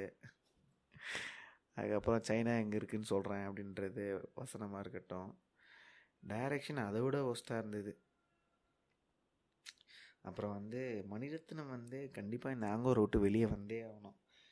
திருநெல்வேலி பாஷை பேசுகிற அழகம் பெருமாள் இந்த மாதிரி ரொம்ப அப்படியே அப்பா திராபையாக இன்னொரு மரண மொக்கையாக எதிரி அப்புறம் ப்ராஜெக்ட் அக்னி அந்த லெவலுக்கு இருந்தது இந்த படமும். ரொம்ப மோசமான டைரக்ஷனு நீங்கள் வழக்கம் போல் இந்த சினிமோட்டோகிராஃபி இதெல்லாம் நல்லாவே இருந்ததுங்க. அதிலலாம் எந்த குறையுமே இல்லை. இந்த படத்தில் எதுவுமே மொக்கையான்னு சொல்ல முடியாது. இந்த ஒம்பது இதில் ஸோ வந்து போலீஸ்க்கும் அந்த ஆர்மிக்கும் மாவோயிஸ்ட்டுக்கும் நடக்கிற கான்வர்சேஷன் தான் படம். கடைசியில் வந்து த தப்பிச்சு போனாரா? அதர்வாக அதர்வா வந்து பிடிச்சாரா? அப்படின்றதான் கதை. எப்பா அப்படின்றது ஒன்றுமே இல்லை. படத்தில் சொல்கிறதுக்கும் ஒன்றும் இல்லை. ஒஸ்ட்டு ரைட்டிங் ஒஸ்ட்டு டைரக்ஷனு இந்த சர்ஜுன் கேம்லாம் வந்து ஐராலே வந்து அவர் வந்து கருப்பு மேக்கப் போட்டு விட்டு கருப்பாக காமிச்சிட்டு ஏதோ காமெடி பண்ணிட்டு இருந்தார் விடுங்க இன்னொரு மணிரத்னம் அசிஸ்டண்ட்டு படம் பண்ணியிருக்காரு ஒன்றும் சொல்கிறதுக்கு இல்லைங்க. கடைசியில் இந்த படங்கள்லாம் முடிஞ்சு நவரசத்தில் லாஸ்ட்டாக இருக்க அந்த நைன்த்து மூவி லவ்வை பேஸ் பண்ணி நம்ம கௌதம் மேனன் அப்படின்ற அவரோட இயக்கத்தில் வந்தது. அதாவது வந்து சுதீர் ஸ்ரீனிவாசன் வந்து ஒரு இன்டர்வியூவில் பேசிகிட்டு இருக்கும்போது மார்வலுக்கு எப்படி ஒரு யூனிவர்ஸ் இருக்கோ அது ஜிவிஎம் ஜிவிஎம்க்குன்னு ஒரு யூனிவர்ஸ் இருக்காமா? அதில் நம்ம இந்த படத்தெல்லாம் பார்க்கணுமா? சரி நம்ம அந்த லெவலுக்கு அறிவு இல்லைன்னு நினைக்கிறேன். ஸோ அதனால் இந்த படத்தை வந்து போட்டாங்க. கிட்டார் கம்பி மேலே நின்று அப்படின்னு இந்த படத்தோட டைட்டில் வேறு. ஸோ வழக்கம் போல் கௌதம்மா நான் இங்கேருந்து போகணுமா? இங்கே இந்த ஆடியன்ஸ் இல்லை மியூசிக் இல்லை டீச்சர்ஸ் இல்லை. போயிடலாமா? நீ என் கூட வா. லண்டன். உனக்கு அங்கே பிடிக்கும். இந்த மாதிரி வந்து இந்த மாதிரிலாம் பேசிட்டிங்கன்னா தான் நீங்கள் வந்து ஜிவிஎம் ஹீரோஸோட ஒரு க்ளோஸாக இருக்கீங்கன்னு அர்த்தம். ஜஸ்ட் ஒரு அஞ்சு வருஷம். லெட்ஸ் கோமா அந்த மாதிரிலாம் வந்து பேசிகிட்டே இருப்பீங்க. அதாவது நானே ஒரு காலத்தில் வந்து கௌதமோட காக்கா காக்கெல்லாம் பார்த்தோன்னே சிலரை தெரிய விட்டு அப்பா நான் படாண்டா அப்படின்னு மின்னலெல்லாம் பார்த்து கொந்தளிச்சு விடிவிலாம் அப்படியே திரும்பி திரும்பி பார்த்து அகாசமிக்க ஆகி அந்த மாதிரிலாம் பண்ணியிருக்கேன். நல்லா இருந்தது. இது வந்து எப்படின்னா ஒரு ஜோக்கை வந்து ஒரு வாட்டி சொல்லும்போது பயங்கரமாக இருக்கும். ரெண்டாவது வாட்டி சொல்லும்போது ஒரு அறுபது எழுபது பர்சன்டேஜ் சேம் ரியாக்ஷன் உங்களுக்கு கிடைக்கும். ஆனால் அதே ஜோக்கை மூணாவது வாட்டி நாலாவது வாட்டி அஞ்சாவது வாட்டி அடிச்சிங்கன்னு வச்சுக்கோங்க அது எப்பேற்பட்ட ஜோக்காக இருந்தாலும் எவனுக்கும் சிரிப்பே வராது. அதுதான் இங்கே நடந்துகிட்ருக்கு அதாவது பேட்மேனில் ஒரு டைலாக் வரும். டைலாக் எனக்கு சரியாக ஞாபகம் இல்லை. நான் ஒருத்தவங்க சொல்லி கேட்டேன் ரீசெண்டாக either you die as a hero இல்லை long enough to be a வில்லன்ற மாதிரி அது வந்து ரொம்ப உண்மை. மணிரத்னம் கேஸில் ஜிவிஎம் கேஸில். இவங்கெல்லாம் அப்படியே ஒரு பயங்கரமான படம் எடுத்து நல்லா அலைப்பா இதெல்லாம் பார்த்து ஒரு பத்தாயிரம் வாட்டி பார்த்துருப்பேன் அந்த படத்தை. ஸோ அப்படி இருந்து விடிவியெல்லாம் எனக்கு அவ்வளோ பிடிச்ச படம். அப்படி இருந்து இன்றைக்கி இவங்க லவ் படத்தால் எப்பாடே போதுண்டா நிறுத்துங்கடான்ற மாதிரி வருதுன்னா இவங்கெல்லாம் அங்கேயே தங்கிட்டாங்களோன்னு சம்டைம்ஸ் எனக்கு வந்து தோணுதுங்க. ஸோ இந்த கிட்டார் கம்மி மேலே நின்று வந்து ரொம்ப சிம்பிள் கதை. ஒரு இன்டர்நேஷ்னல் மியூசிக் மியூசிஷியன் வந்து சென்னையில் இந்த கேவலமான குப்பை சென்னையில் இருக்கார். அவர் எப்படி இன்டர்நேஷ்னலாக கிராமி அவார்டுக்கு போய் ஆஸ்கர் வரைக்கும் போகிறாரு லண்டனுக்கு எப்படி போகிறாரு ஏன்னா இங்கே ஏதோ மியூசிக் இல்லை இது ஒரு குப்பை கன்றாவியான ஊராச்சே. அப்படின்னு போகிறது தாங்க இந்த படத்தோட கதை. போகிறதுக்கு முன்னாடி தூரிகா அப்படின்னு பார்க்குறாரு அவங்களோட காதலில் வந்து வண்டிக்கு ஒரு ரெண்டாயிரரூவா பெட்ரோல் போட்டு புல்லட்டுக்கு அது மைலேஜ் வேறு தராது பத்தோ அஞ்சோ தான் தரும். சிட்டி ஃபுல்லாக சுற்றுறாங்க சீவர்ட் ரோட் போகிறேன்ட்டு ரொம்ப நேரமாக அடையா பிஸியாக சுற்றி சுற்றி வந்திருக்காங்க. ஸோ இதாங்க கதை. அதுக்கப்புறம் கடைசியில் வழக்கமாக சென்டிமெண்ட்டில் வந்து இந்த பிரிவினை லவ்வெல்லாம் வந்ததுன்னா இப்போ இருக்க டூ கே கிட்ஸ்லாம் அதை நினச்சி ஃபீல் பண்ணி இந்த பாட்டெலாம் பாடிட்டுருப்பானுங்க ஸோ ரொம்ப நாளாக அந்த சேட் எண்டிங் லவ் ஸ்டோரியை தான் முடிப்பார். அதையே பண்ணியிருக்காரு இதுதான் படத்தோட கதை. இந்த கதையில் என்னென்னா மணிரத்னம்க்கு அவராவது ஒரு ஒரிஜினல் ஃபிலிம் மேக்கரு அவரை காப்பி அடித்து வந்த one of the wannabe directors அப்படின்னா ஃபஸ்ட்டு வந்து ஜிவிஎம் தாங்க. அதுலேயும் வந்து இதில் வந்து எனக்கு ரொம்ப காண்டான சில டைலாக்லாம் இருக்குது மியூசிக் டீச்சர்ஸ் இல்லைம்மா மியூசிக் இல்லைம்மா இங்கே. நான் டேய் சென்னையில் என்னதான்டா இல்லை உனக்கு? ஏன்டா சென்னையில் இல்லை? ஏண்டா சென்னையிலேருந்து அறிவு தி எல்லாம் வந்து ஃபாரின் வரைக்கும் போகிறாங்க இந்த பக்கம் சஞ்சய் சுப்பிரமணியம் டிஎம் கிருஷ்ணா பாம்பே ஜெயஸ்லாம் ஆஸ்கர் வரைக்கும் போயிட்டு வராங்க. நீங்கள் கேட்ட அந்த சினிமா மியூசிக்கே வேணாம்டா. இவங்கெல்லாம் சினிமாவிலேருந்து பாடினா கூட இந்த லெவலுக்கு போயிட்டு வராங்களடா. தனியாக வந்து இண்டிபெண்ட் மியூசிஷியன்ஸ்லாம் வந்து இங்கேருந்து வேறு லெவலில் போய் நிறையா கொலாபரேஷன்லாம் பண்ணிட்டு வராங்கடா. எனக்கு தெரிஞ்சு எக்கச்சக்க மியூசிஷியன்ஸ் இருக்காங்க. எனக்கு பேர் சரியாக ஞாபகம் இல்லை.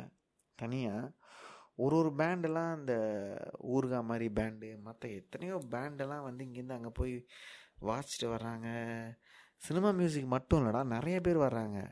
இங்கே இருந்தால் இன்டர்நேஷ்னல் ஆகலைன்னா ஊரில் இந்த ராஜா ரவுமானெலாம் இங்கேருந்து ஒன்றும் பிடுங்கலையோ? இவனுக்கு தான் சும்மா ஏமாத்துறானுங்களோ? இங்கே இதுக்கான ஆடியன்ஸ் இல்லைம்மா. சார் நீங்கள் வந்து சோக்கோவில் தான் ஷோவே பண்ணிகிட்ருக்கீங்க சவேரில் இருக்க சோக்கோ. அங்கே ஷோ பண்ணிட்டு நீங்கள் வந்து நீங்கள் இன்டர்நேஷ்னலாக கிராமி அவார்ட்லாம் இப்படி பண்ண முடியும்? சோக்கோ ஷோ வந்து நீங்கள் அங்கே வேறு ஒரு ஒரு ரிச்சு கிட்ஸ் எல்லாம் வந்து கூட்டின்னு வந்து அங்கே உட்கார வச்சு அதுக்கப்புறம் பண்ணிவிட்டு உங்களுக்கு எங்கேருந்து கிராமி அவார்டெல்லாம் கிடைக்கும்? நீங்கள் வந்து நல்லா ஒரு சவேரால சோக்கோவில் ஷோ பண்ணுறீங்க அதுக்கப்புறம் ஒரு ரெக்கார்டிங் ஸ்டுடியோலாம் வச்சுருக்கீங்க. அதுக்கப்புறம் இந்த ஊரில் இருக்கக்கூடாது you don't belong here just அஞ்சு வருஷமா போயிடலாமா இதெல்லாம் எங்கேந்திர லாஜிக் ஏன்டா சோ ஃபக்கிங் வானபி படத்தோட ஓப்பனிங்கே சொல்லுவாங்க கிராமி அவார்ட் வின்னர் அப்புறம் நாமினி இந்த மாதிரி சொல்லுவாங்க.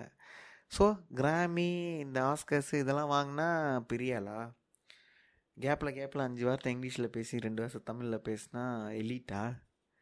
ஓ இதெல்லாம் தான் இது ஜிவிஎம் யூனிவர்ஸ் இல்லை பாஸ் இவங்களுக்கு புரியல இவனுங்கெல்லாம் வந்து கொஞ்சம் அறவே காடுங்க these guys are not like this thing so அதுக்கப்புறம் வந்து இந்த படத்தில் ரெண்டு விஷயம் இல்லை சர்ப்ரைசிங்காக ரொம்ப ஹாப்பியாக இருந்தது. ஒன்று வந்து கௌதமோட வாய்ஸ் ஓவர் இல்லை. எண்டில் மட்டும் பேசுகிறாப்புல தமிழில் வந்து. அது பயங்கர காமெடியாக இருக்கும். அதை லாஸ்ட்லாம் சொல்கிறேன் அதுக்கப்புறம் ஒரு ஒரு ஃபுட் ஃபெட்டிஷ் ஒன்று இருக்கும். எல்லா படத்துலையும் ஹீரோயின் கால்லாம் பிடிச்சி. அப்புறம் இடிப்பஸ் காம்ப்ளெக்ஸ்லாம் வேறு நம்ம ஆளுக்கு இருக்குது ஸோ இந்த படத்துலையும் இருக்கும். எங்கள் அம்மா சொன்னது எவ்வளோ சொல்கிறா ஸோ அந்த டைமில் ஒரு கானர் ஹூக்கர் ஹூக் லைனர் அப்படிலாம் ஒரு டைலாக் வேறு. உடனே ஹீரோயின் வேறு பிரயாகா மார்ட்டின் பயங்கர அழகாக இருக்காங்க. இதில் டெஃபினட்டாக சொல்ல வேண்டியது வந்து சூர்யாங்க. மனுஷன் வாரணமாயிர விட்டதில் அப்படியே இது பார்ட் டூ வாரணமாயிரம் டூனே வச்சுருந்துருக்கலாம். அந்த லெவலுக்கு சேம் லுக்கு ஆக்டிங் ஒன்றும் இல்லை. ஜிவிஎம் படத்தில் எல்லா ஹீரோ நடிக்கிற மாதிரி தான் நடிக்கிறாரு. பெருசாக இல்லை. பட் ஆனால் லுக்கு ஃபிட்னஸ் ஹேட் ஸ்டஃப் அவருக்கு கொடுத்தே ஆகணுங்க. நிறைய பேர் சொல்கிறாங்க அப்படியே அவர் வந்து ஓடிடியில் இந்த மாதிரி படம்லாம் வந்து நடிக்கிறதுலாம் பெரிய விஷயம். அவர் சூரரை போட்டெல்லாம் ஓடிடி தான் ரிலீஸ் பண்ணார். இங்கே வேறு வழி இல்லை. அதெல்லாம் பண்ணி தான் ஆகணும் அவர். அவர் அவர் இங்கே நிற்கணும்னா எல்லோரும் பண்ணி தான் ஆகணும். அது ஒன்றும் பெரிய விஷயம் இல்லை. பட் இந்த படத்துக்காக அவர் கொடுத்துருக்க அந்த ஃபிட்னஸ் அந்த லுக்கெல்லாம் அப்படியே மெயின்டைன் பண்ணுறாருன்னா உண்மையிலே பெரிய விஷயம். ரொம்ப பத்து வருஷம் பன்னெண்டு வருஷம் ஆச்சு நினைக்கிறேன். வாரணமாயிரம் வந்து. அதே மாதிரி இருக்க. பிரயாக மாட்டினும் ரொம்ப அழகாக இருக்காங்க. நல்லாவே நடிச்சிருக்காங்க. கௌதம் படத்தில் வந்து இந்த ஆகாசம்க்கு பிஃபோராக ஒரு வாய்ஸ் இருக்குமே அந்த வாய்ஸை வந்து ஹீரோ ஹீரோயின் ரெண்டு பேரும் ட்ரை பண்ணி அதை சக்சீடாகவும் பண்ணியிருக்காங்க. நல்லாயிருக்கு ஸோ வந்து ஹீரோ ஹீரோயினும் வந்து ஸ்டுடியோவில் மீட் பண்ணுறாங்க உடனே வழக்கமாக கௌதம் படத்தில் வந்து அவர் பண்ண எல்லா படத்துலையும் இந்த டைலாக் எடுத்துட்டு நினைக்கிறேன் when I saw it's Wednesday I know I know I won't be like I'm gone அந்த மாதிரிலாம் ஒரு டைலாக்கு உடனே வந்து அவங்க ஏதோ பேசிகிட்டே இருக்கும்போது ஹீரோயின் சொல்கிறாங்க எல்லோரும் ராஜா தான் வாசிப்பாங்க. அதுக்கப்புறம் நீங்கள் இங்கே இருக்க வேண்டியவனே இல்லை. இன்டர்நேஷ்னல் யூனோ இங்கே மியூசிக் சீன் இல்லை. அதுக்கப்புறம் அவருக்கு பதிலுக்கு வந்து you are getting it to my head now. Please stop it விட்டு கேட்டிங்களா? அப்படின்றாரு. நடுவில் நடுவில் ஒரு தமிழ் டைலாக் வரணும்ல. அதுக்கப்புறம் கிளம்பும்போது வேறு ஒரு பயங்கரமான டைலாக் சொல்கிறாங்க அதுதான் வந்து ஏஆர் ரஹ்மான் உலகத்தில் ஃபுல்லாக கிராமி வாங்கினவங்க எல்லாரையும் அவமானப்படுத்துகிற டைலாக் என்னென்னா win a few Grammys few Oscars ஆமாம் அப்படியே இங்கே ரோட்டில் நின்றுட்டு வெயிட் பண்ணிகிட்ருக்காங்க இருக்காங்க. நான் லாஸ் ஏஞ்சல்ஸ் போனோடனே வெயிட்டில் நின்றுட்டு இந்த வாசலில் வாங்க ஜி நீங்கள் தானா? கிராமி அவார்டா இந்தாங்க வாங்கிக்கோங்கன்ட்டு.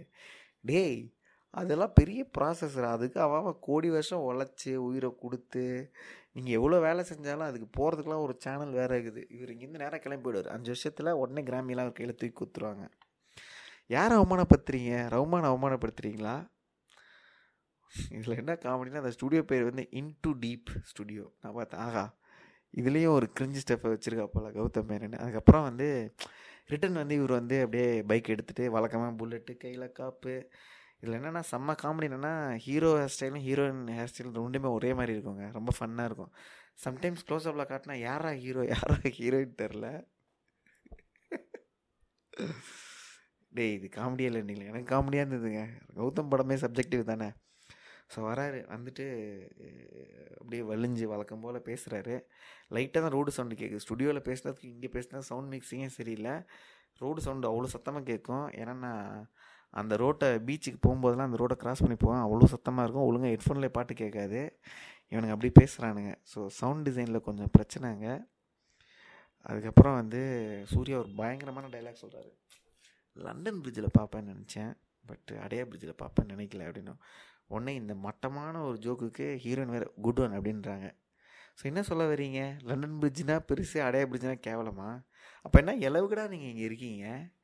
புல்லட்டு வீடு ஒய்ஃபு ஒரு ஃபிகர் எல்லாமே உங்களுக்கு கிடைக்கும். ஆனால் நீங்கள் வந்து you don't belong here something about you அப்படின்றாங்க. மேபி யுவர் ஐஸ் அப்படின்றாங்க. என்னை போட்டு தாக்குச்சு. அதில் வேறு டைலாக் வேறு. I feel safe with you நான் பார்த்தேன் டேய் டூ தௌசண்ட் டுவெண்ட்டி ஒனில் so called urban love story oh GVM யூனிவர்ஸா இதில் ஐ ஃபீல் சேஃப் வித் யூன்றது என்னடா பெரிய டெக்ஸ்ட்டு ஆ? இதில் என்ன பெரிய விஷயமா? இது என்ன பெருமையா? கடமை. அப்படியே அவர் வந்து டயலாக் எழுத்துறாராம் அப்படியே திருப்பியும் அப்படியே இவனுங்க வந்து பெட்ரோல் விற்கிற வேலைக்கு இவனுங்க பாட்டுக்கு அந்த பெட்ரோலை போட்டுட்டு பேசுகிறானுங்க பேசுகிறானுங்க பேசுகிறானுங்க மலர் ஹாஸ்பிட்டல் இந்த பிரிட்ஜிலேருந்து மலர் ஹாஸ்பிட்டல் திருப்பி அங்கேயே சுற்றிட்டு இருக்கானுங்க. சீவா ரோட் போகிறோன்னு சொன்னானுங்க போவே இல்லை. பேக்கில் வேறு ரெட்டு கலரில் ஒரு பஸ் வந்துருக்கு. நான் பார்த்தேன் அந்த பஸ்ஸு இவனை அடித்து தூக்கி இந்த படத்தை அப்படியே ஆக்ஷனாக மாற்றிடலாம்டா அப்படின்ற மாதிரி தோணுச்சு. இவனுக்கு பேசுகிறதுக்கு எவனாவது ஒரு கார்கார் வந்து இவனை இடிப்பான் அப்படின்னு பார்த்தா கடைசியில் அந்த பொண்ணு போக வேண்டிய டெஸ்டினேஷனுக்கு போயிடறானுங்க அங்கே போனோன்னே அந்த பொண்ணு திருப்பி ஆரம்பிச்சிது மேபி யுவர் ஐஸ் போட்டு தாக்குச்சு. அப்புறமா வந்து கம்ப்ளீட் அட்ராக்ஷன் அப்படின்னு ஒரு டைலாக் வேறு. நல்லா கத்தி சிரிச்சிட்டேன் அந்த டைலாக்குக்கு மேன்லி இட் சாஃப்ட் இல்லை வேறு டைலாக்கு நீ இப்போ உடனே யோசிக்காது இது கரெக்டாக போயிட்டுருக்கு. என்ன ஃபீல் பண்ண? அதே வைப் அதே அட்ராக்ஷன் இதெல்லாம் வந்து கௌதமோட ரைட்டிங் இதை வேற பார்த்துட்டு நிறைய ஷார்ட் ஃபிலிம் மேக்கர்ஸ்லாம் இதே வேற வச்சிட்டு இருக்கானுங்க. அதுக்கப்புறம் அந்த பொண்ணு சொல்லுது அந்த வைப்பு வந்து வந்து நம்ம ரெக்கார்ட் பண்ணும்போது இந்த ஃபர்னிச்சரு கிளாஸ் டோரு எல்லாத்தையும் உடச்சிட்டு வந்தது. அந்த கனெக்ட் அந்த vibe you own the stage man அது இருக்குது உன் உள்ளே இருக்குது அப்படியே இதெல்லாம் பேசிட்டு அந்த ஃபீலிங் என்னை எடுத்து அப்படியே அரைஞ்ச மாதிரி இருந்துச்சு. நான் பார்த்தேன் அப்படியே நான் பார்த்தேன் இது எங்களை தானே அரைஞ்ச மாதிரி இருந்தது. உங்களை அறிஞ்ச மாதிரி இல்லைடா இது. கண்டிப்பாக அப்படின்ற மாதிரி ஒரே பேசி பேசி பேசி பேசி சாவடிச்சிட்டானுங்க ராஜா வந்தால் ரெண்டு ஹவரில் அஞ்சு பாட்டு போட்டிருப்பாரு அப்படின்ட்டு அந்த பொண்ணு உள்ளே போயிடுது இவனுங்க இவ்வளோ பேசிட்டு திரும்பி ரிட்டர்ன் வரும்போது வெயிட் பண்ணி இவர் இந்த டைலாக்லாம் சொல்லிவிட்டு இவர் அதுக்குள்ளேயும் ஒரு பாட்டு வேறு கம்போஸ் பண்ணிடுறாரு.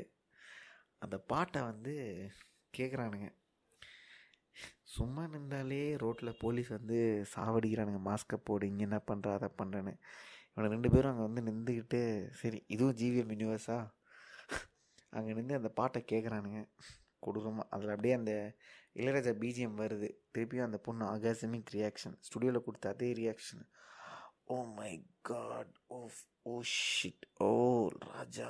அந்த மாதிரி அந்த லெவலுக்கு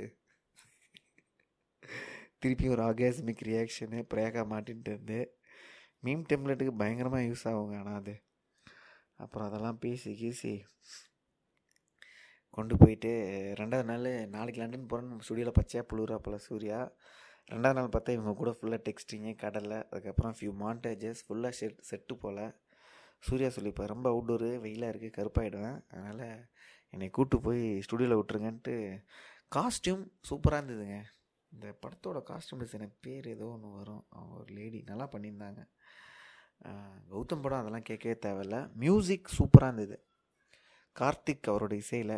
அதில் வேற நீங்களாம் வந்து how do you treating a women better go and say sorry and this is song for you guys அப்படின்றாரு. பேக்கில் கார்த்திகோட வாய்ஸு ரீசெண்டாக தான் மீட்டு கேஸில் மாட்டினார். அவர் மேலே ஏகப்பட்ட புகார். சின்மையிலேருந்து நானே ரெண்டு மூணு ஃபேஸ்புக் ட்ரோல்லாம் பார்த்தேன். So how do you treat a woman அப்படின்னோட ஒரு மீட் டு விக்டுமே ஒரு மியூசிக்கு செம்மையாக இருந்தது அந்த கான்செப்டே ஜிவிஎம் பிரிக்கிறீங்க போங்க. செம்ம காம்பினேஷனு இதில் வேறு வந்து ரிவ்யூவர்ஸ்லாம் வேறு டைலாக்கு அவருக்கு என்ன ஒரு டெவலப்னா ஜிவிஎம் யார் கூட சேர்ந்தாலும் அதே மாதிரி வாங்கிடுவார் ஜி அப்படின்னு. எந்த மியூசிக் டேரக்டர் கேட்டாலும் அவருக்கு ஸோ ஸ்ட்ராங் சென்ஸ் அப்படியே அதே மியூசிக்கை வாங்கிடுவார் அப்படின்னு. எல்லோரும் இந்த தூரிகா பாட்டை வேறு இன்டர்நெட்டில் பாடிட்டு சுற்றிட்டு இருக்கானுங்க. நல்லாயிருக்கு. மியூசிக் இஸ் ரியலி நைஸ் என்ன தான் கார்த்திக் மேலே மீட்டு அக்யூஸ் கேஸ் இருந்தாலும் விமர்சனம் இருந்தாலும் பாட்டு நல்லா இருந்தது. ஸோ ஆனால் அதுக்காக நாற்பத்தஞ்சு நிமிஷத்தில் முப்பத்தஞ்சு நிமிஷமா சாரி இருபது இருபத்தஞ்சி நிமிஷம் பாட்டையே போட்டு சாவடிச்சிட்டானுங்க. அதுக்கப்புறமா வந்து ஹீரோயின் வீட்டு மாடின்னு சொல்லிட்டு ஒன்று பண்ணானுங்க. எனக்கு ரொம்ப கோவம் வந்ததுங்க. அப்படி ஒரு மாடியை பார்த்துருக்கே மாட்டேங்க. ரெட்டு கலரில் வானவில் கலரில் ஒரு செட்டு அசிங்கமாக அந்த செட்டு பிசி ஸ்ரீராமோட க்ளோஸ்அப் வேறு அப்பப்போ. ஸோ வழக்கமாக ஜிவிஎம் ஆகாசமிக்காக ஒரு கான்வர்சேஷனுக்குள்ளே போயிட்டாப்பல கிரிஞ்சாக ரொம்ப நேரம் பேசிகிட்டே இருக்கானுங்க. அதுக்கப்புறம் கட் பண்ணால் லண்டன்ட்டு ஒரு டே புரியுதுடா பட்ஜெட் இல்லை சும்மா இதுக்காக லண்டன்லாம் போக முடியாது. அப்படின்னு சொல்லிட்டு சென்னையிலே வந்து ஆரோவல் பாண்டிச்சேரியிலேருந்து நிறையா ஃபாரினர்ஸ்லாம் கூப்பிட்டு வந்து ஒரு ரூமில் லைட்லாம் வச்சு அப்படியே இப்போ ஃபுல்லாக வெள்ளக்காரங்களாம் கேட்குறாங்க அந்த பேண்டில் இருக்கிற ஆலப் ராஜு இவங்களெல்லாம் மாற்றி விட்டானுங்க. மாற்றி விட்டு ஃபுல்லாக அந்த பேண்டை இறக்கிட்டானுங்க. அவ்வளோதான் லண்டன் ஹெப் ஆகிட்டு அவர் வந்து லண்டனில் போயும் வந்து இந்த பாட்டெல்லாம் வந்து பாடுறாரு. அவள் பறந்து பொண்ணை பார்த்தேன் அவள் பறந்து போனாலே போகிறதுக்கு இதுக்குடா நீ லண்டன் போனேன் அதை அப்படியே மிக்ஸ் பண்ணி அதை இங்கிலீஷில் வேறு பாடுறாரு. ஸோ பாடி அதுக்கப்புறம் இப்போ நானும் அவளும் ஒன்றா இல்லை. அப்படின்ற மாதிரி சொல்லி முடிச்சிடுறாரு. ஸோ அவர் விருப்பப்பட்ட மாதிரி கிராமியெல்லாம் வாங்கி லண்டனுக்கெலாம் போய் இந்த அழுக்கு சென்னையில் இந்த ஊர்லலாம் இருக்கவே கூடாதுன்ற மாதிரி போயிட்டார். அப்புறம் அப்படியே கடைசியில் என்னடா இன்னும் கௌதமோட வாய்ஸ் ஒரே வரலன்னு பார்த்தா காதல் இருப்பதால் இயற்பியலா மாற்றுதலா வீரியலா புரியலா அப்படின்ட்டு இன்ஜினியரிங் படித்ததெல்லாத்தையும் அங்கேயும் திருப்பி தந்து வச்சிட்டாரு. அப்படியே எப்போ அந்த நாற்பத்தஞ்சு நிமிஷம் எப்படா முடியுன்ற மாதிரி லவ்ன்ற பேரில் நீங்கள் பண்ணதெல்லாம் ரொம்ப மோசம்டா அப்படின்ற மாதிரி இந்த நவரசமாக முடிஞ்சுதுங்க. இதில் வந்து இதில் எனக்கு மிகுந்த கோபம் யார் மேலேனா இயக்குனர் மணிரத்னம் மேலே தாங்க அதாவது ஒருவேளை மணிரத்னம் வந்து பேரலல் யூனிவர்ஸ் உலகத்தில் வாழ்கிறாரான்னு தெரில. அவரோட கதைகள் இப்போ கொஞ்சம் கூட யதார்த்தமாகவும் உண்மையாகவும் ரிலேட் பண்ணிக்க முடிகிற மாதிரி எதுவுமே நடக்க மாட்டேங்குது அவர் படத்தில். ரொம்ப மோசமாக இருக்குது அவர் கூட இருக்கவங்கலாம் வெறித்தனமாக இறங்கி சொம்படிக்கிறாங்கன்னு நினைக்கிறேன். இல்லை அவரை வந்து தூக்கி ஒரு பெடஸ்டலில் வச்சிட்டாங்களா என்னன்னு தெரில அவரோட கதைகள் எதுவுமே தொட மாட்டேங்குது. யாரும் அவர்கிட்ட உண்மையை சொல்கிறாங்களான்னு தெரில அவர் க்யூரேட் பண்ணதில் அவருக்கு பொறுப்பு இருக்குது ஒரு பாடி ஷேமிங்கு கதைகளை மானிட்டர் பண்ணுறது எதுவுமே பண்ணாரா பண்ணலையான்னு தெரியல. எல்லாத்துலேயும் ப்ரொடியூஸ்டு பை மணிரத்னம் அதெல்லாம் போட்டார். உதவி செய்யலாம் எல்லாம் ஓகே தான். அதுக்காக எங்களையே பலியாடாக கொடுக்குறதெல்லாம் வந்து கொஞ்சம் ஒஸ்ட்டு தான். ஸோ திருப்பி திருப்பி இண்டஸ்ட்ரியில் எவ்வளவோ திறமையான இயக்குனர்கள் புது இயக்குனர்கள் இவங்கெல்லாம் இருக்காங்க. அவங்க எல்லாருக்கும் வாய்ப்பு கொடுக்கலாம். மணிரத்னம் சர்க்கிளில் இருக்கவங்களுக்கே வாய்ப்பு கொடுத்தது கொஞ்சம் உறுத்தலாக இருக்குது திறமையின் அடிப்படையில் கொடுத்தா இன்னும் நல்லாயிருக்கும் ஆ அப்படிலாம் நீ சொல்கிற மாதிரிலாம் எவன்டா இங்கே வேலை செய்கிறான் அவன் அவன் க்ளோஸாக இருக்கவனுக்கு தான் கொடுப்பான். லாஜிக்லி எஸ் நான் என்ன சொல்கிறேன் ஒம்பது இருக்குது ஒரு உங்களுக்கு தெரிஞ்ச அரவிந்த் சாமி சர்ஜுன் கேஎம் விஜய் நம்பியார் இவங்களுக்குலாம் கொடுத்துருங்க. ஒரு அஞ்சு சரி வேணாம். ஒரு ஆறு உங்கள் செலக்டிவ் பிரியதர்ஷன் எல்லாமே உங்கள் ஆளுங்க தான் கொடுத்துருங்க. உங்களுக்கு நெருக்கமான மணி நெட்ஒர்க்கில் இருக்க பீப்புள் வசந்த் எல்லாருமே நல்ல விஷயம். அட்லீஸ்ட் ஒரு ரெண்டு பேர் இல்லை ஒரு மூணு பேராவது வெளியே உங்கள் நெட்ஒர்க்லேயே இல்லாத ஆளுங்களை கூப்பிட்டு ஒரு புது கதைக்களங்களை கொடுத்து வேணாம் நீங்கள் எஸ்டாப்ளிஷ்டாலாம் வேணாம் ஒரு மகிழ் திருமேனி அவரெல்லாம் வந்து ரௌத்ரம் சேனலில் வேறு லெவலில் பண்ணியிருந்திருப்பார். ஒரு ராம்குமார் இருக்காங்க ஒரு மணிகண்டன் இருக்கார் எத்தனையோ இயக்குநர்கள் இருக்காங்க. புது இயக்குநர்கள் திறமையான இயக்குநர்கள் நிறைய பேர் இருக்காங்க. கார்த்திக் சுப்ராஜுக்கு கொடுத்த இடம் கார்த்திக் நரேனுக்கு கொடுத்த இடம் இதெல்லாம் டோட்டலாக வேஸ்ட்டுங்க விஜய் நம்பியாருக்கு கொடுத்த இடம் இதெல்லாம் வந்து ரத்தம் அந்த ரத்தேந்திர பிரசாத்தாவது நல்லா பண்ணியிருந்தார். அந்த சர்ஜுன் கேம்க்கு கொடுத்த இடம்லாம் டோட்டலாக வேஸ்ட்டு அதை வேறு யாருன்னா இவ்வளவோ திறமையான இயக்குநர்கள்லாம் நிறையா நல்ல நல்ல கதைகளை வச்சுருக்காங்க. நீங்கள் தீம் கொடுத்தீங்கன்னா நல்லாவே பண்ணியிருப்பார். ஸோ இதுக்கு வந்து புர்ஜு கலீஃபாவில் விளம்பரம் வேறு. எங்கே திறந்தாலும் எப்போ திறந்தாலும் யூடியூப்பை திறந்தாலும் நவரசா நவரசான்ட்டு. இவ்வளோ பெரிய ஸ்டார் காஸ்ட்டு. படத்தில் வந்து இந்த சீரீஸ்லேயே நல்லா இருந்தது ஒன்று தாங்க ஏஆர் ரஹ்மானோட அந்த ஓப்பனிங் ஆந்தாலஜிக்கு அந்த மியூசிக்கு பரத் பாலாவோட அந்த டீசர் இது ரெண்டும் தான் நல்லா இருந்தது. வேறு எல்லாமே வந்து பாயாசம் இன்மை தவிர இந்த இது இந்த படங்களில் எதுவுமே நல்லா இல்லை. ஸோ இதுதான் எங்களோட complete take on Navarasa. So இதுக்கப்புறமாவது Mani Ratnam வந்து உங்கள் சொம்படிக்கிற உங்கள் அசிஸ்டன்ஸு கேங்கு இவங்களெல்லாம் விட்டு வெளியே வந்து யதார்த்த கதைகள் உண்மை கதைகள் மலையாளம் தமிழ் சினிமாலாம் வேறு எங்கேயோ போயிட்டுருக்கு. நீங்கள் அப்படியே ரிவர்ஸ்லேயே எடுத்துகிட்டு போயிட்டுருக்கீங்களோன்னு சம்டைம்ஸ் தோணுது. ஸோ இது ஒரு ஹார்ட்கோர் மணி ஃபேனாக என்னோடய விண்ணப்பம் வேண்டுகோள். ஸோ எங்களோட கருத்து எங்களோட பார்வை உங்களுக்கு பிடிச்சிருந்துன்னா சென்னை தேட்டரோட யூடியூப் பேஜ் நாங்கள் நிறையா வீடியோஸ் போட்டிருக்கோம். அறுபது வீடியோஸ் கிட்ட இது வரைக்கும் போட்டோம். எங்கள் கண்டென்ட் நிறையா புது புது உலக சினிமாக்கள் படங்கள் சோஷியல் இஷ்யூஸ் பற்றிலாம் பேசியிருக்கோம்.